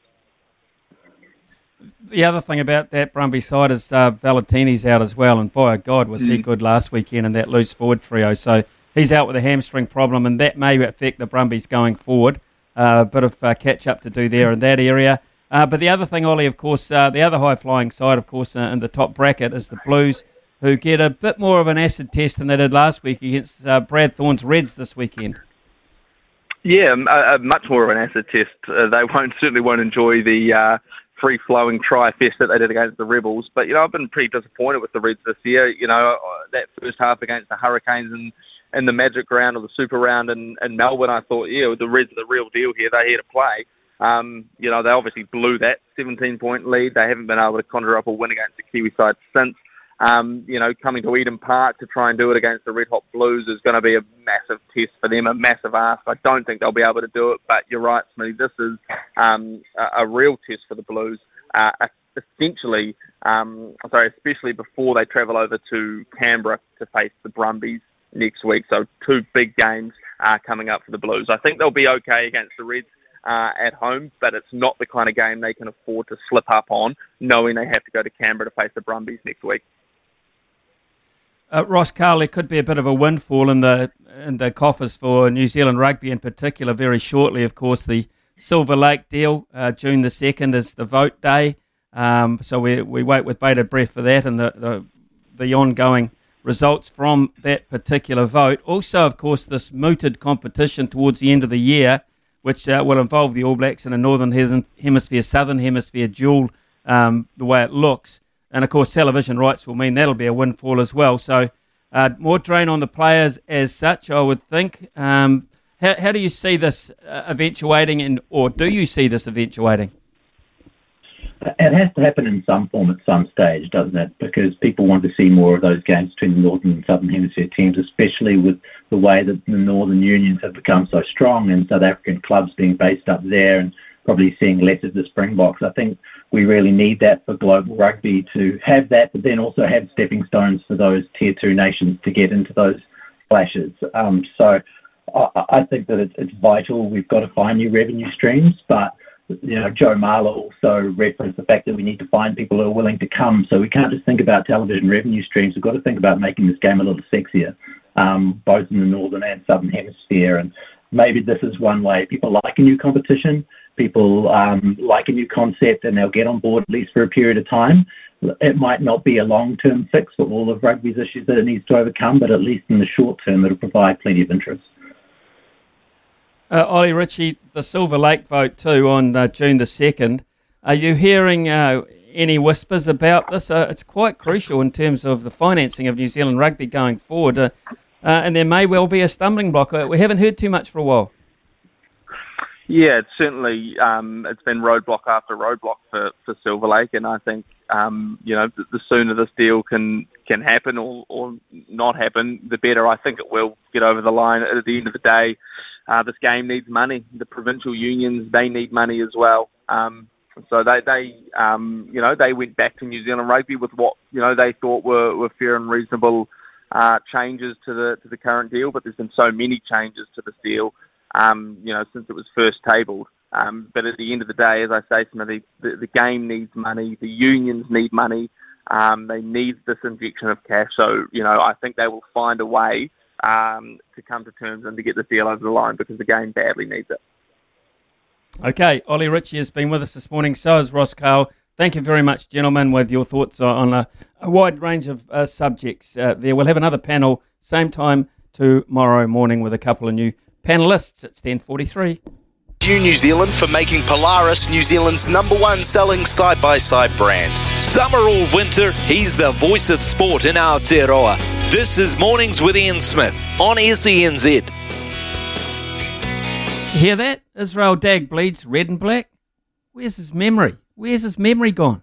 White and black, Israel. You're a magpie. White and black. Redo that ad, will you? Please redo that ad. Right, uh, let's uh, look at some of these uh, texts that have come in this morning. Uh, Martin's come in and said, Hey, Smithy, how will the English public react to having a foreigner leading the, home of cricket? Well, uh, they've had foreigners in the past. Trevor Bayliss, of course, won the World Cup. He was an Australian uh, with uh, Eoin Morgan, Andy Flower. There's been others as well. Uh, Duncan Fletcher, I think, uh, basically Zimbabwean. so they've had a, a, few over the years. So um, I, I, don't think that will worry, worry them one iota, um, especially a Kiwi. you're right, it doesn't seem that long ago, 1986 when Mike Gatting and a number of English cricketers referred to the New Zealand cricket team as the Ilford Second Eleven. Um, and uh, that sparked up the New Zealand cricket team uh, enough for them to beat England at Trent Bridge in 1986 on the back of a John Bracewell 100. Uh, so, yeah, they poked the bear there, and the old Kiwi teddy bear came through. Look, as far as Brendon is concerned, uh, he's very popular around the world. Uh, they will believe in him. They'll give him a great opportunity, more so than they would have given most of the appointments they would have made. Uh, Glenn from Hobsonville says, I'm a big fan of Brendon. However, I personally could never play or coach against New Zealand. Graham, good on you. Uh, sorry, Glenn, good on you. Uh, I appreciate those thoughts. I know that uh, the old Kiwi fern is uh, very much close to your heart, and uh, that is wonderful gesture. But it is the way of the sporting world that people just tend to chop and change a wee bit now, and it can happen overnight, as it has in this particular case. Zaid has come in. Wouldn't be a show without hearing from Zaid at least once. Zaid, um, he is uh, disappointed that Brendon McCullum is going to coach England. He is a big fan of him. He can still be one, uh, but just not in the next series because it's up against us, Zaid. Uh, of course, you've also noted that Chris Lynn has gone from the Brisbane Heat as well after 11 years. Of course, they were the Bash brothers, weren't they? Chris Lynn and Brendon McCullum in the Big Bash League. They have gone. Uh, so there you go. There you go. Uh, it is uh, the news I, I think that uh, everyone is expecting. It'll come in the next uh, 12 to 20 hours, I would think, out of England from the ECB. They will have to rubber stamp it as well that Albaz, yes, Albaz is going to coach the England Test cricket team against us beginning on June the 2nd, of course, and we will have that coverage here on SENZ, and our commentary team will consist of uh, Jeremy Coney uh, as well as Daniel Norcross. I'll have uh, Nikesh Ragani, Craig McMillan, and you'll be able to hear that uh, ball by ball here on SENZ on all your various frequencies without the country, so throughout the country. So even more interest now, of course, in that series. 60 AM. Thank you, New Zealand, for making Polaris New Zealand's number one selling side by side brand. Summer or winter, he's the voice of sport in our Aotearoa. This is Mornings with Ian Smith on SENZ. The loveracing.nz update. Your home for everything thoroughbred racing. Visit loveracing.nz racing's biggest fan. Louis Herman Watt with us this morning as usual. Louis uh, racing at Wanganui this weekend. A nice little appetizer for what's coming up at the, the, uh, the weekend. In fact, uh, Wanganui today, uh, and then of course we've got uh, Doomben uh, being transferred to Eagle Farm. So interesting developments there. Yes, that's it, Smithy. Uh, it was pretty wet over in Queensland, so they've made that. The Eagle Farm track dries better than Doomben. Today at Wanganui, you're right, 10 minutes to the first, so you can have a punt while you're on air. You'll call it home for us. They've got the jumps racing going on today. And you know when you get a wet track, and it is a heavy track at Wanganui today, you know when you get a heavy track at Wanganui, you look for the uh, you look for those hardened trainers that get their horses fit the Kevin Myers, the Johnny Wheelers, and boy oh boy has there been some market support around Chief Sequoia, who was a really talented jumper. Uh, in the first there in the steeple. So Chief Sequoia, Sam O'Malley up for uh, Johnny Wheeler, and he's got another couple throughout the day. Um, both him and Kevin Myers have a strong hand to play. Race eight, the rating 74. You just need to make sure that when you've got when you're punting these uh, heavy, heavy tracks, that you really look for the heavy track form because the jumpers will go through and completely mush it up. Um, Z for Z, Z for Z is right there in race number eight, right in the market, and Kevin Myers has Botty as well. Two nice each way chances there. And then you're right, it's this weekend. Smithy is on Entriviere good enough from that wide gate. Well, Johnny Barry says to me, and that was a shame. The barrier draw was a shame, but Johnny Barry always maintains to me, and he should know. He sent a few over there uh, with uh, with success. First run off the plane, best run of the campaign. Uh, that's it's his little oh. jingle that he has to go together. So a lot of these horses, and I'm talking here about Babylon Berlin, Iconic Star, yes. Trudakaka, Dark Destroyer, Ruach, just not on Trivier. First up. Love it. And I think Babylon Berlin is a lovely chance. J Mac on the wide gate. The only thing is, I don't know. I mean, she's got. Oh, she does. She's got the heavy track form. B- beg your pardon. She's got that heavy track form, Smithy. Uh, mm. This could be a lovely chance with J Mac up. She is one of our more talented sprinting mares. I'm very excited to see her go around. And the other one is Pinarello. Two, uh, he's he's Tavistock bred. Um, he's beautiful out of that Zonza, lovely mare. Pinarello Leith up for Roger James and Robert Wellwood in the rough habit. And then Entriviere each way all day. The Kiwis will be on fire this weekend. I can see it on fire yesterday was Pip Morris uh, at the Greyhounds. And uh, Pip, good morning to you again. Cambridge and Addington today.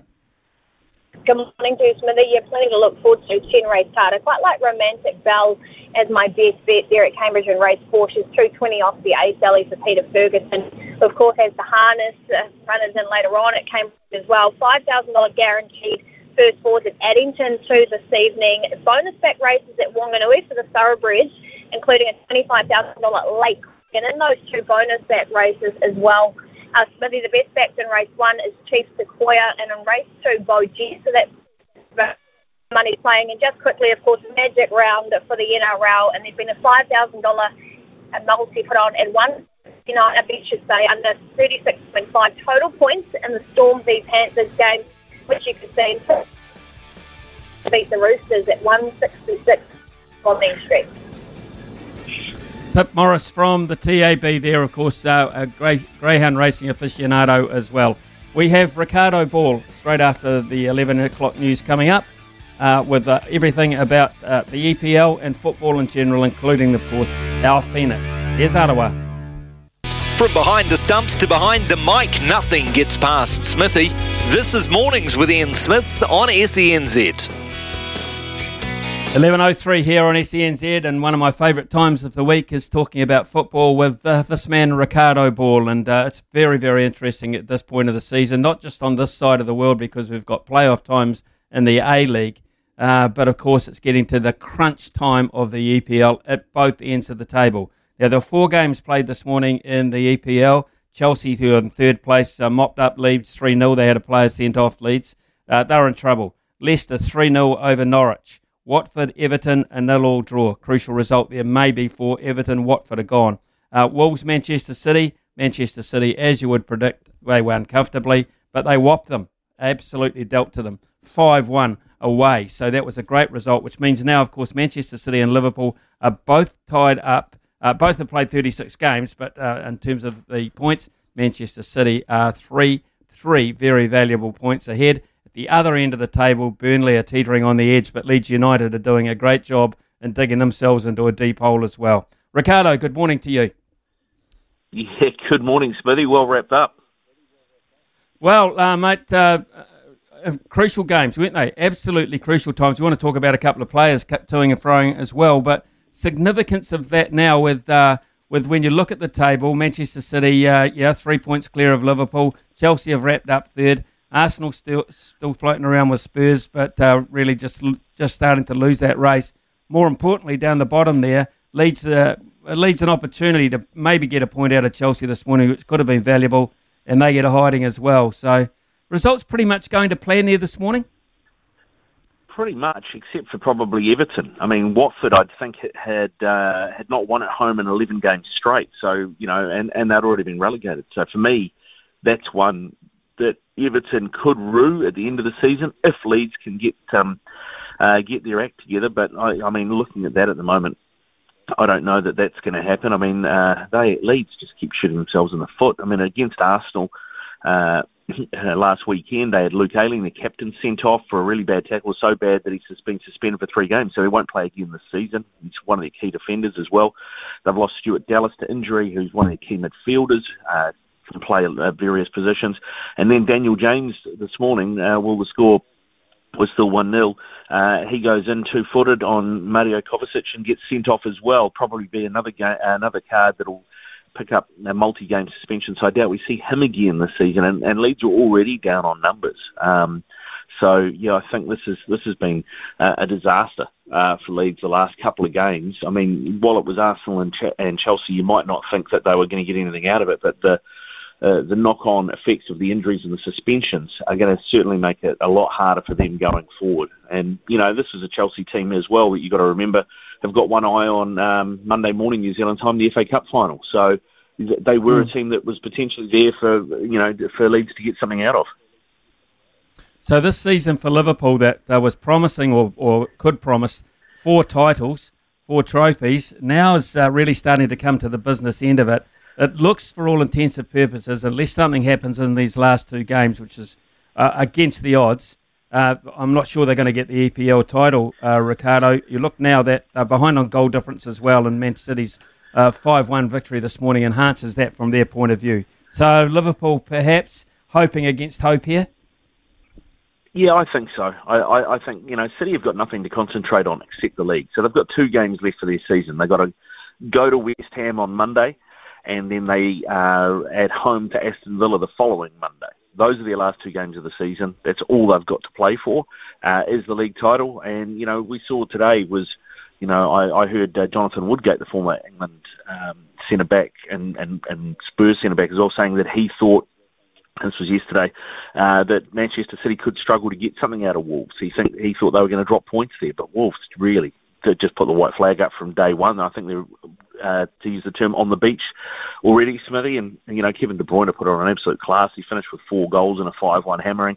Um, so I don't see City dropping points. So I think you can rule the league title out for Liverpool. Because the other thing is, even if City say draw with West Ham, only get four points from the last two games, as you mentioned, their goal difference is so good uh, that Liverpool would probably have to, you know, have a couple of massive results at the end of the season to try and overhaul that because they're so far ahead in terms of goal difference. Well, we know that the, the bottom side, uh, the bottom end of the table, three sides will be um, demoted uh, in favour of three sides coming up from um, the championship. But the, the, interesting thing for me here uh, is, is these games coming up at the weekend. Uh, Tottenham Burnley, uh, important for Tottenham to stay try and stay in touch with uh, Arsenal, but for Burnley, here's an opportunity. Leeds Brighton, they're massive. They're, they're massive games.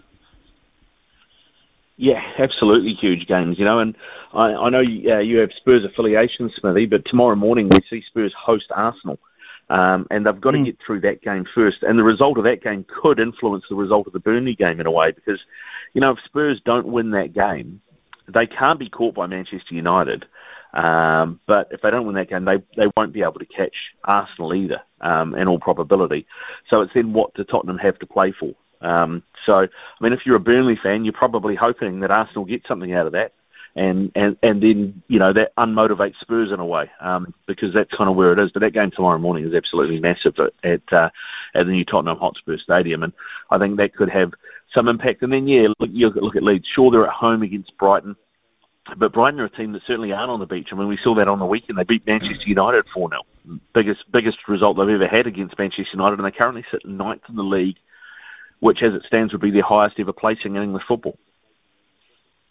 Right, Manchester City aren't sitting still and resting on their laurels either. Let's look at who they've uh, just been on the market to sign. Uh, Erling Haaland. Uh, now, this is a player, of course, who a number of sides have had a, a lot of interest in. In fact, I think Manchester United uh, had a crack at him uh, three years ago as well and uh, missed out. This is the Norwegian superstar. Um, so City not sitting back. No, they're not at all. And yeah, you're right. I mean, um, when he was at Molde, uh, which is a you know one of the top Norwegian teams, um, Erling Haaland as a, as a as a youngster, his coach was Ole Gunnar Solskjaer, and um, there, there, was certainly a relationship there. And when Ole was at United, it, he was certainly insinuating that there was a, good, a deal to be done there, and that um, you know Haaland wanted to work not only with Ole again, but also wanted to uh, play with Ronaldo before the end of his career. So all the all the signs at that point were, were pointing towards a Manchester United move. That's obviously not happened. He's gone to Manchester City, and it's a massive signing. It really is a massive signing. And considering this is a team that were trying to buy, you know, Harry Kane this time last year, um, I think, you know, the fact that Tottenham was so stubborn about that, it's actually done City a favour because I think this is a far better signing than Harry Kane would have been um, because he's younger. He's only 21. Uh, and he's got much more in front of him. I think he's. I think he'll be a better player too. I mean, I look at Erling Haaland. He's he does have a little bit of a worry about an injury record the last year um, for a guy who's 21. But I mean, if he can put that behind him, I think you know you're looking at Erling Haaland as a guy at his age already will start to threaten the goal records of, of, of Cristiano Ronaldo in, in Europe and domestically. So does that mean uh, Tottenham will get rid of Harry Kane, or was, uh, or not? Well, uh, yeah, I mean that's uh, Kane seems to have settled down now. I think a lot there depends on if they get Champions League football, because if they do, then Antonio Conte will stay. There's some talk that if they miss out on Champions League football, Conte may go to PSG because they're going to get rid of uh, Pochettino. So we'll have to. That'll be a bit of a wait and see. Um, but I mean, the other, the, you know, the other option um, there is that uh, Romelu Lukaku is on the outer really at Chelsea. It hasn't really worked for him there. He's not that happy there. But where he had his best recent football was Inter Milan under Antonio Conte. So, you know, there's a swap deal on the on, on the cards. I know the new Chelsea owner, the American guy that owns the LA Dodgers, has talked about wanting to build an English spine. He's already talked about wanting to sign Declan Rice, Harry Maguire, and Harry Kane. So maybe there's a swap deal on the cards. Kane goes to Chelsea, Lukaku goes to Spurs to, to work with Conte. Who's who's uh, your boys? So Manchester United going to be targeting off season to turn this around, mate? Well, there's, there's there's a few names. There's a kid called Darwin Nunez who is um, has come through at Benfica. Um, he's had a pretty good season this year. He's uh, he's only young. He's only I think 22. Um, so he's a player that's been talked about as a striker because they do need to bring in a, another striker with Cavani going. Um, Anthony Martial probably going as well, and and the clouded future of Mason Greenwood. So they definitely need to bring another striker to back up Cristiano Ronaldo. Um, and Frenkie De Jong is another one who's a former Ajax player, played under Erik Ten Hag, uh, has been at Barcelona uh, the last couple of years, but Xavi is. Uh, you know, took over mid-season. He wants to rebuild that squad. He sees Frenkie De Jong as a guy that he can get some money for and help with the rebuild. So there is some talk that United will go in for Frenkie De Jong for probably around 70 million euros. Um, and he's a he's a midfielder who can do everything. I mean, he's he's more of an attacking midfielder, but uh, the way that Ten Hag plays, he plays with two tens, if you like, two two playmakers. So he could fit that role, but he can also play as an eight, you know, a box to box type midfielder. So those are two that they're being talked about at the moment. And um, yeah, I think the transfer policy at United seems to have changed. Normally, there's lots of leaks, lots of leaks, lots of leaks, but we're not seeing that at the moment. So um, with Mike Judge and Ed Woodward um, gone, and the two of the top scouts gone as well, it looks like that culture of transfers, the way they're done, is, is changing at United. One of the other things I wanted to talk to you about is a change of ownership at Chelsea, gone to basically the LA Dodgers. Is that true? Yeah, yeah, yeah, that's right. So I think the guy's name is Tom Boehly, um, and he is a, I think he's like the half owner of the LA Dodgers. Um, and yeah, he's he's bought Chelsea for uh, well, depends which newspaper you read, but somewhere in the region of three to three and a half billion pounds. Um, most of that money is going to go sit in, a, in an account that Abramovich can't touch, um, and uh, due to government regulations over there at the moment, and, and what's going on in Ukraine. Um, and it'll be interesting to see what happens from there because you know he's not a he's not a, you know a, a, a dumb guy, Bill. You look at what he's done with the Dodgers. So Chelsea, things will change at Chelsea because apparently they were running at a loss, a monthly loss of somewhere around nine hundred thousand pounds, which was just being topped up by Roman Abramovich all the time. Um, so I think you'll probably see some changes. They're probably going to have to cut the cloth a wee bit, um, but uh, yeah, it'll be interesting to see where that goes from here. He has he has come out and said that he backs Thomas Tuchel and and will give him funds to use, uh, but Chelsea do this uh, thing that they're famous for is where they sign a million players and they send like 50 of them out on loan. So they've always got these players out on loan. Um, but I, I wonder if that might look, they might look at that and they might cut that back because they do have a, a large, large squad and, and that's obviously costing them a lot, a lot of money. Uh, this outrageous story um, in Britain, and it's a football story of sorts, uh, but it isn't uh, relating to football as such. It's relating to the Wags and they're calling it Wagatha Christie. I don't know if you've been reading about this. This is amazing. This is Mrs. Vardy. This is Mrs. Vardy, mm. uh, wife of Jamie Vardy, suing Mrs. Rooney, wife of Wayne Rooney, for libel, basically. Now, this is as getting as, as much as much tenure in the media as some of the football itself. This is a bizarre story. It's weird, mate. I mean, and, and the British media love this sort of stuff, don't they? Um, so it's from what I understand Colleen Rooney had uh, somebody who was running her um, Instagram accounts and things, and somehow that's related to um, Vardy's wife. And then things were leaked. Uh, all these stories that were private stories were, you know, that were happening in the Rooney household were getting leaked to the papers, and it's she's accused Mrs. Vardy of being the leak, and that's where this has come from. Um, so it's all pretty ugly. Um, but yeah, I mean, when the when the the wags, as they uh, they, they get dubbed, uh, are headline news. You know, there's something not quite right, mate. I, I yeah, I haven't paid a heap of attention to it. I know the basics, but yeah, it it feels like a cat fight, and um, yeah, it's pretty ugly. Well, it is when both husbands turn up to court as well, um, and you know, just on their arms. It's just quite how they can't sort this out out of court. Uh, there's an interesting one. Uh, Graham's just texted in, as you well know. We get them uh, during the show.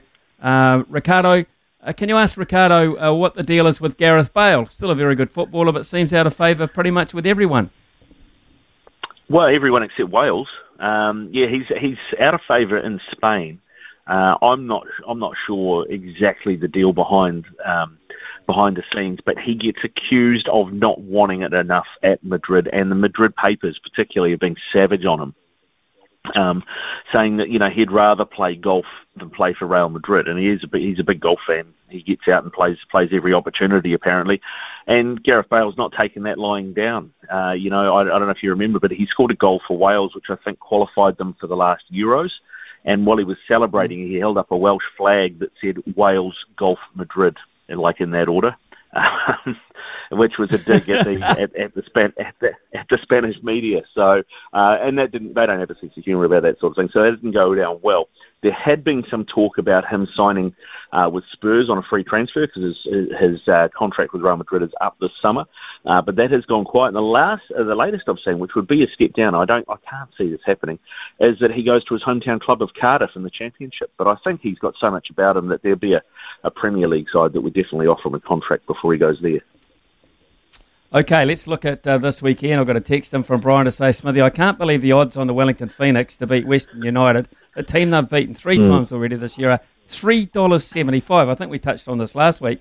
Head to head, and the halftime full time double is $7. He says they're ridiculous odds. Uh, Brian, thanks for the text. Uh, so let's look at that this uh, weekend. Western United Phoenix, Saturday 9.45. Adelaide uh, Central Coast Mariners, Sunday at 6 o'clock. What are you forecasting here, Ricardo? Well, yeah, I think I think Brian's got a really good point because you know you look at um, at, at what he just said there. I mean, the last time these two teams met, the Phoenix won four one in uh, in Melbourne. So, uh, and they did it pretty comfortably. You know, they were they were three 0 up at half time. Um, Western United pulled one back, and then the Phoenix scored again to to put them to bed. So, yeah, I, I think I think it's a really good call. I, th- I think it's great money as well. Um, and you know, if you look at uh, who the Phoenix have got back now as well, you know, Gary Hooper's had a couple of games under his belt. Great striker. David Ball got a uh, you know a week off last week to help recover from those injuries, rest up a bit because he's been doing so much. We've got Clayton Lewis now back in the midfield as well. Feels like the timing is right. And I, I think, you know, at the end of a season like this, Western United haven't been playing great football, but there's something about uh, also about Western United is that the core of their team is quite. You know, Steven Lustica, uh, Neil Kilkenny, uh, Nikolai Topor-Stanley are all well into their 30s, like mid mid 30s and beyond. I Topor-Stanley might even be 37, 38. So, um, you know, how they go after sort of a reasonably long season um, and, and get to this point, it feels like that they had been running out of legs a little bit anyway because they were in second place comfortably.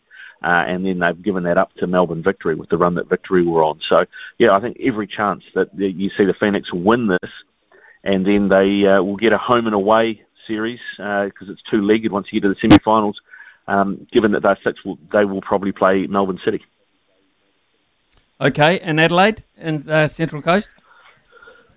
Yeah, that's a tougher one to pick. I think you know um, the the guy that has taken over there, um, Nick Montgomery, who was a former player at Central Coast Mariners. I mean, they've got the smallest budget in the league, um, and he's done a lot of that with the guys out of the youth team. So in a way, they they were quite similar to uh, the Wellington Phoenix, and he's just got them playing really, really good football, playing as a team.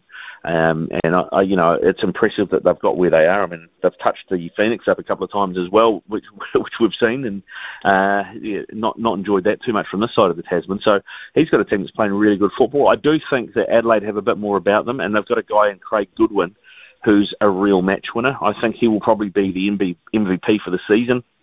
Uh, I think they call it the Johnny Warren Medal in the A League. Um, he is super important for Adelaide. He's a guy that can can pull a trick out of anywhere. They can play him up front, they can play him as a ten, they can play him wide either side as well. And he is crucial to Adelaide. They are a solid side. They're a tough side to break down. I think. In terms of a big game, uh, and and it being in Adelaide as well, that you have to have to look at Craig Goodwin um, and Adelaide. I think they will probably just edge it. Okay, Ricardo Ball Hey, Ricardo, just by the by, uh, I want you to take it easy over the next uh, two or three days because you've got a massive week next week. You've got some seriously big shoes to fill next week. Mate, I, I mean, nobody, nobody can take the place of a legend.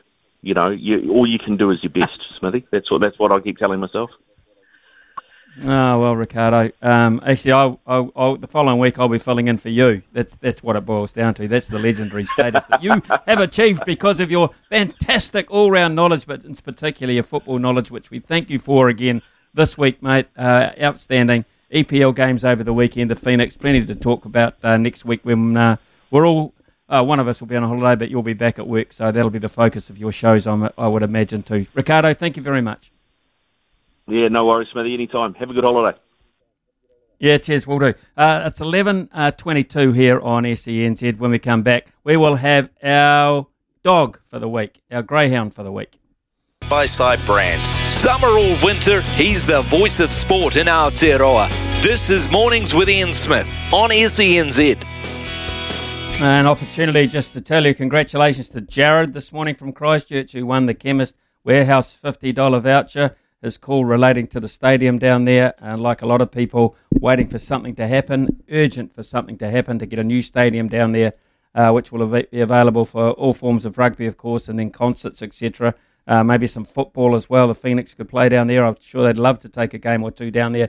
Now, of course, bearing in mind that uh, some of these teams will be able to uh, play at home uh, a lot more often than they have been in the last two to three years. Christchurch appeals uh, as a great venue.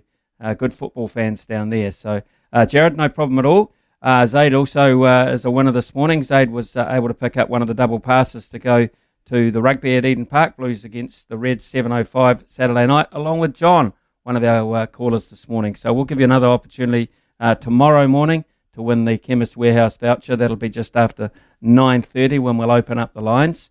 Um, also, uh, Zaid has said uh, he's a big Chelsea fan as well as a Blues fan. Everything in blue by the sound of it for you, Zaid, uh, that you like supporting. So uh, thanks very much for your communication there. Um, and sports news from uh, around the world, some of which uh, affects New Zealand, of course, as the Crusaders have made five changes, yes, for the side to play against the Brumby. That's a massive clash this weekend. Game of the round, without doubt. Rob Valetini and Noah uh, Lolesio ruled out of uh, the clash against the Crusaders, uh, which is huge for the Brumbies.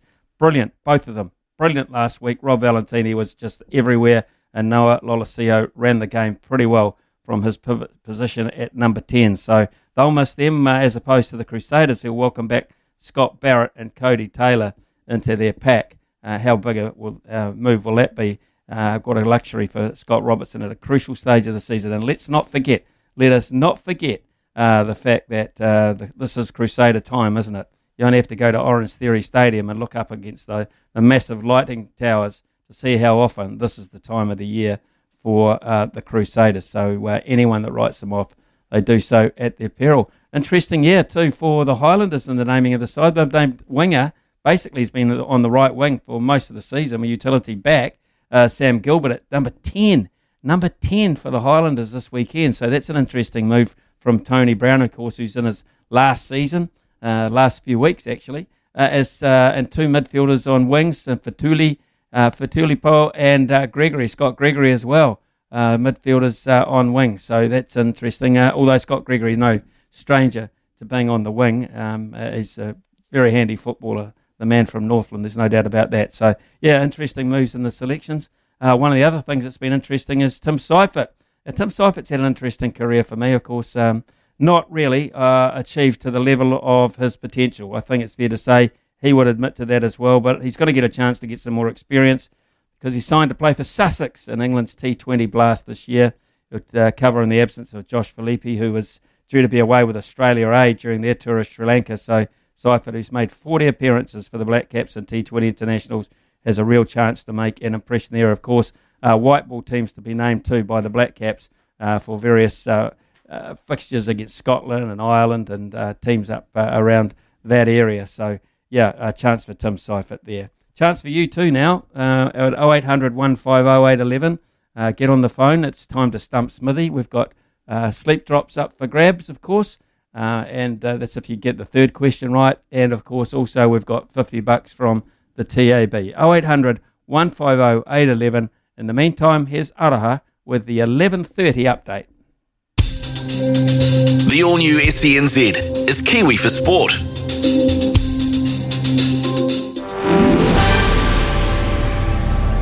Making SENZ news this hour. Government data has been released about how much money was dished out to the art and culture sector through the pandemic. It shows the total support paid out to events now exceeds $20 million. UK armed forces will come to Sweden and Finland's defence if they come under attack. Prime Minister Boris Johnson says he's agreed to new deals in an effort to ease fears around threats made by Russia. And it's International Nurses Day. The New Zealand Nurses Organisation says its new campaign aims to tackle the nursing shortage crisis permanently. SENZradio.nz Sport next. By Smithy. Ian Smith really is top class at his job. Yes, it has been a very big show this morning on SENZ Mornings with Ian Smith. And up for grabs today is $100 TAB bonus bet plus some sleep drops. Daytime Revive. They are New Zealand's only specialist range of sleep and stress support supplements. Smithy joining us first at the crease. Great friend of the show, Ed from Tolaga Bay. Come in, mate. Good morning. How you doing, buddy? How's everyone? Morning, Ed. We're good. Yeah, we're, We're pretty good, good. Ed. Pretty good, actually. Yeah, we're pretty good, Ed. We're pretty good. Uh, nice of you to join us from uh, Tolaga Bay. What's happening there at the moment? Oh, oh, I- I'll tell you what. I was there not long ago, uh, and the pub was closed. What's going on? They must have drunk it out of beer. Yeah, good one, Ed. Yeah, good on you, brother. Uh, I had a cup of coffee at the cafe next door, but I couldn't get a beer, which was I was very distressed about. But however, um, if you, I can't get a beer at Tolaga? Bay. No, mate. Oh, this is during the week. Uh, the rugby club might have been open, so I missed I missed the trick there. I'd love to go to Tolaga Bay Rugby Club, but um, the fact that you weren't able to get me a beer in Tolaga Bay means I'm not going to do you any favours this morning either, brother. So good luck to you. Gamesmanship. You're welcome, cuz. Gamesmanship, Smithy. I love it. I love it. I love it. Uh, of course, you know, we all know what's up for grabs. Uh, anyone who's potentially new listening to the show, uh, this is how the game works. If you get a question wrong, uh, then it's over to Smithy for a chance to knock your bails off. Get out in the first two questions, and it's on to the next caller in line. Get dismissed on the final question, and hey, we may jackpot again tomorrow. Imagine that huge one for uh, the weekend on Friday. Uh, if you both get the last one wrong, and the caller gets then the caller gets a TAB bonus bet, but not the sleep drops. So for you, Ed, the topics today are the Black Ferns, Formula One, and cricket. Take your pick. Well, I'm not going to go for cricket. Oh, okay. I'll go for Black Okay. Ferns, man. Black Ferns, okay.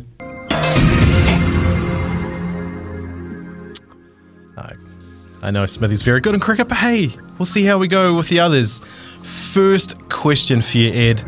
The Black Ferns have played Australia 19 times. How many of those games have the Wallaroos won? Zero. Just a couple of chips down the wicket, right in the slot, and away it goes. Long may it stay that way. Smithy, how are you on your Black Ferns knowledge? Yeah, I'm not too bad on the Black Ferns, but I, I'd have got that one, but it's not likely to change in a hurry either. Goodness free, they got beaten by Japan the other day. So what form are they in? We're worried about our team. Good God, they must be really struggling over there. uh, okay, so 1 0 to you, Ed. Keep going, boy. Keep going. 1 0. Here's the second question for you, mate. Which international team did the Black Ferns record their highest ever score and winning margin against? Oh, it's Germany. 134 6. Just a couple of chips down the wicket, right in the slot, and away it goes. Mate, you just pulled that right out of there. You just knew that off the bat. Congrats, Ed. That's incredible. Oh, I don't get this. Uh, did you send him the questions? No. You jacked me up here, you two. I've been researching. Good God, Ed. Wow, this is incredible. we'll see how you go with this last question, though, mate. Let's see how you go. Who did the Black Ferns play their first international against in 1990? Oh, that was Netherlands, and we won 56 0. Just a couple of Oh, chips what? down the wicket, right in the slot, and away it goes. I'm gobsmacked. I've never had this before since I've been on the show, Smithy. Someone this confident, it just he smacked me around the park. This is bizarre. This is absolutely fella. bizarre. Jeez. That- I mean, uh, it doesn't matter what he's asking you about the Black Ferns. You seem to know the answer. Even Arawa in the background there is absolutely gobsmacked about the success here, Ed. I, I, I don't get it. Oh, now, no, oh. someone else. Uh, here's, here's something I know about you, Ed. What's it? You're the best number eight. You were the best number eight in the Heartland competition in 1993. You outjumped everybody. Is that true? Oh, wow. When did you hear that uh, of gossip? Ah, see, two can play at this game. Two can play at this game, Ed. I, you know, when you get knowledge, I get knowledge. Here's your question. Who was the 1993 East Coast Player of the Year? Was that you as well? Yeah. 1993. oh, I'm winning But some of these no, sleep drops back at this rate. That other one, no. that Oh, other fan- one, I, I didn't get that other one. 1998, no.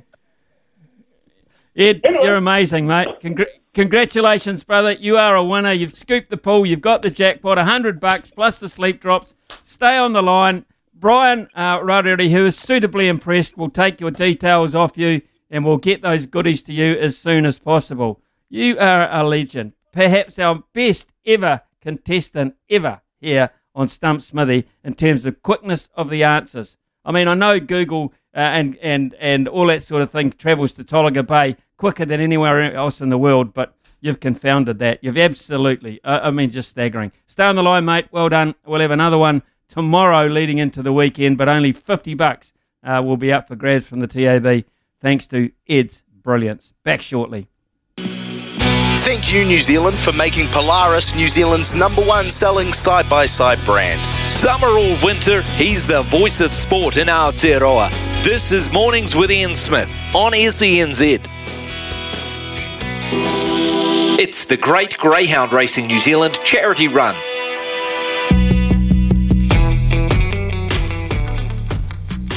Eleven forty-four here on SENZ, and yes, it is. Uh, it's the charity run for greyhounds as we've been running through the last couple of years, actually, since our uh, inception into the radio market. We've had this uh, competition uh, with the greyhounds and the uh, the trotters and paces uh, to raise money for a particular charity. As you well know, ours is that Women's Refuge, and tomorrow uh, we're looking at Addington. Tomorrow, not today. Tomorrow, race seven, horse uh, horse dog number two. Horse number two would probably win it. Wouldn't be quick enough. Uh, dog number two, Homebush Sirius. Homebush Sirius uh, will be our dog tomorrow.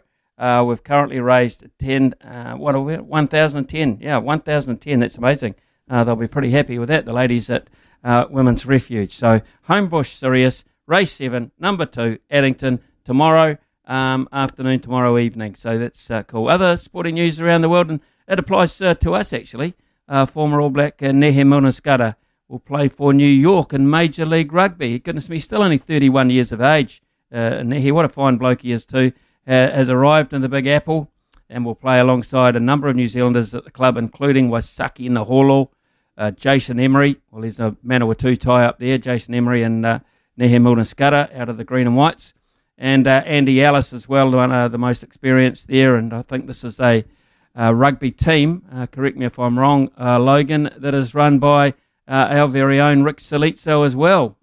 Yes, uh, my old boss, Rick Salizzo. Uh, obviously, a very uh, familiar name for a lot of people uh, who have followed rugby over the years. Where if you look back at his time looking after the All Blacks on the media side of things, Sports Cafe, Crowd Goes Wild, and now uh, putting his hand up to really help this whole growing phase of rugby in America, Smith. It's really quite incredible when you think about it. And there's also now the White House have put their full support behind an American bid to stage the men's and women's rugby World Cups. Uh, expected to get the green light on that as the sport looks to break new ground in America. Yeah, well, they will. They'll win it too. Don't worry about that. Um, they'll, they'll certainly win because they'll come up with enough money, and we've uh, been talking about that, that uh, again this morning, haven't we? About in terms of uh, the money it, it talks, um, and uh, a World Cup in America would certainly get a, a lot of support. And uh, now that the world's opened up, and God help, uh, God hopes that it stays that way. Uh, really, to be fair, it's uh, quite an easy place to get to and from from around the world too. So a lot of overseas support would come in for teams playing a World Cup uh, over there. Um, uh, uh, unlucky. Man, he was unlucky. What a fantastic player he was there for a period of time. Hmm. Um, but it just had so many injuries, so many things that, uh, that were happening to him. Uh, shared his uh, super time between the Highlanders, of course, and the Hurricanes, uh, Wellington and Manawatu. So uh, one of Manawatu's favourite sons, Nehe Milner-Skudder, trying it again over there in New York. Let's hope it goes well for him and for Rick Salizzo and the boys. Uh, Watford have moved uh, very quickly. There are Watford fans around the world, believe it or not, to um, appoint Rob Edwards, appoint him as their new manager following the conclusion of their seasons, basically all over.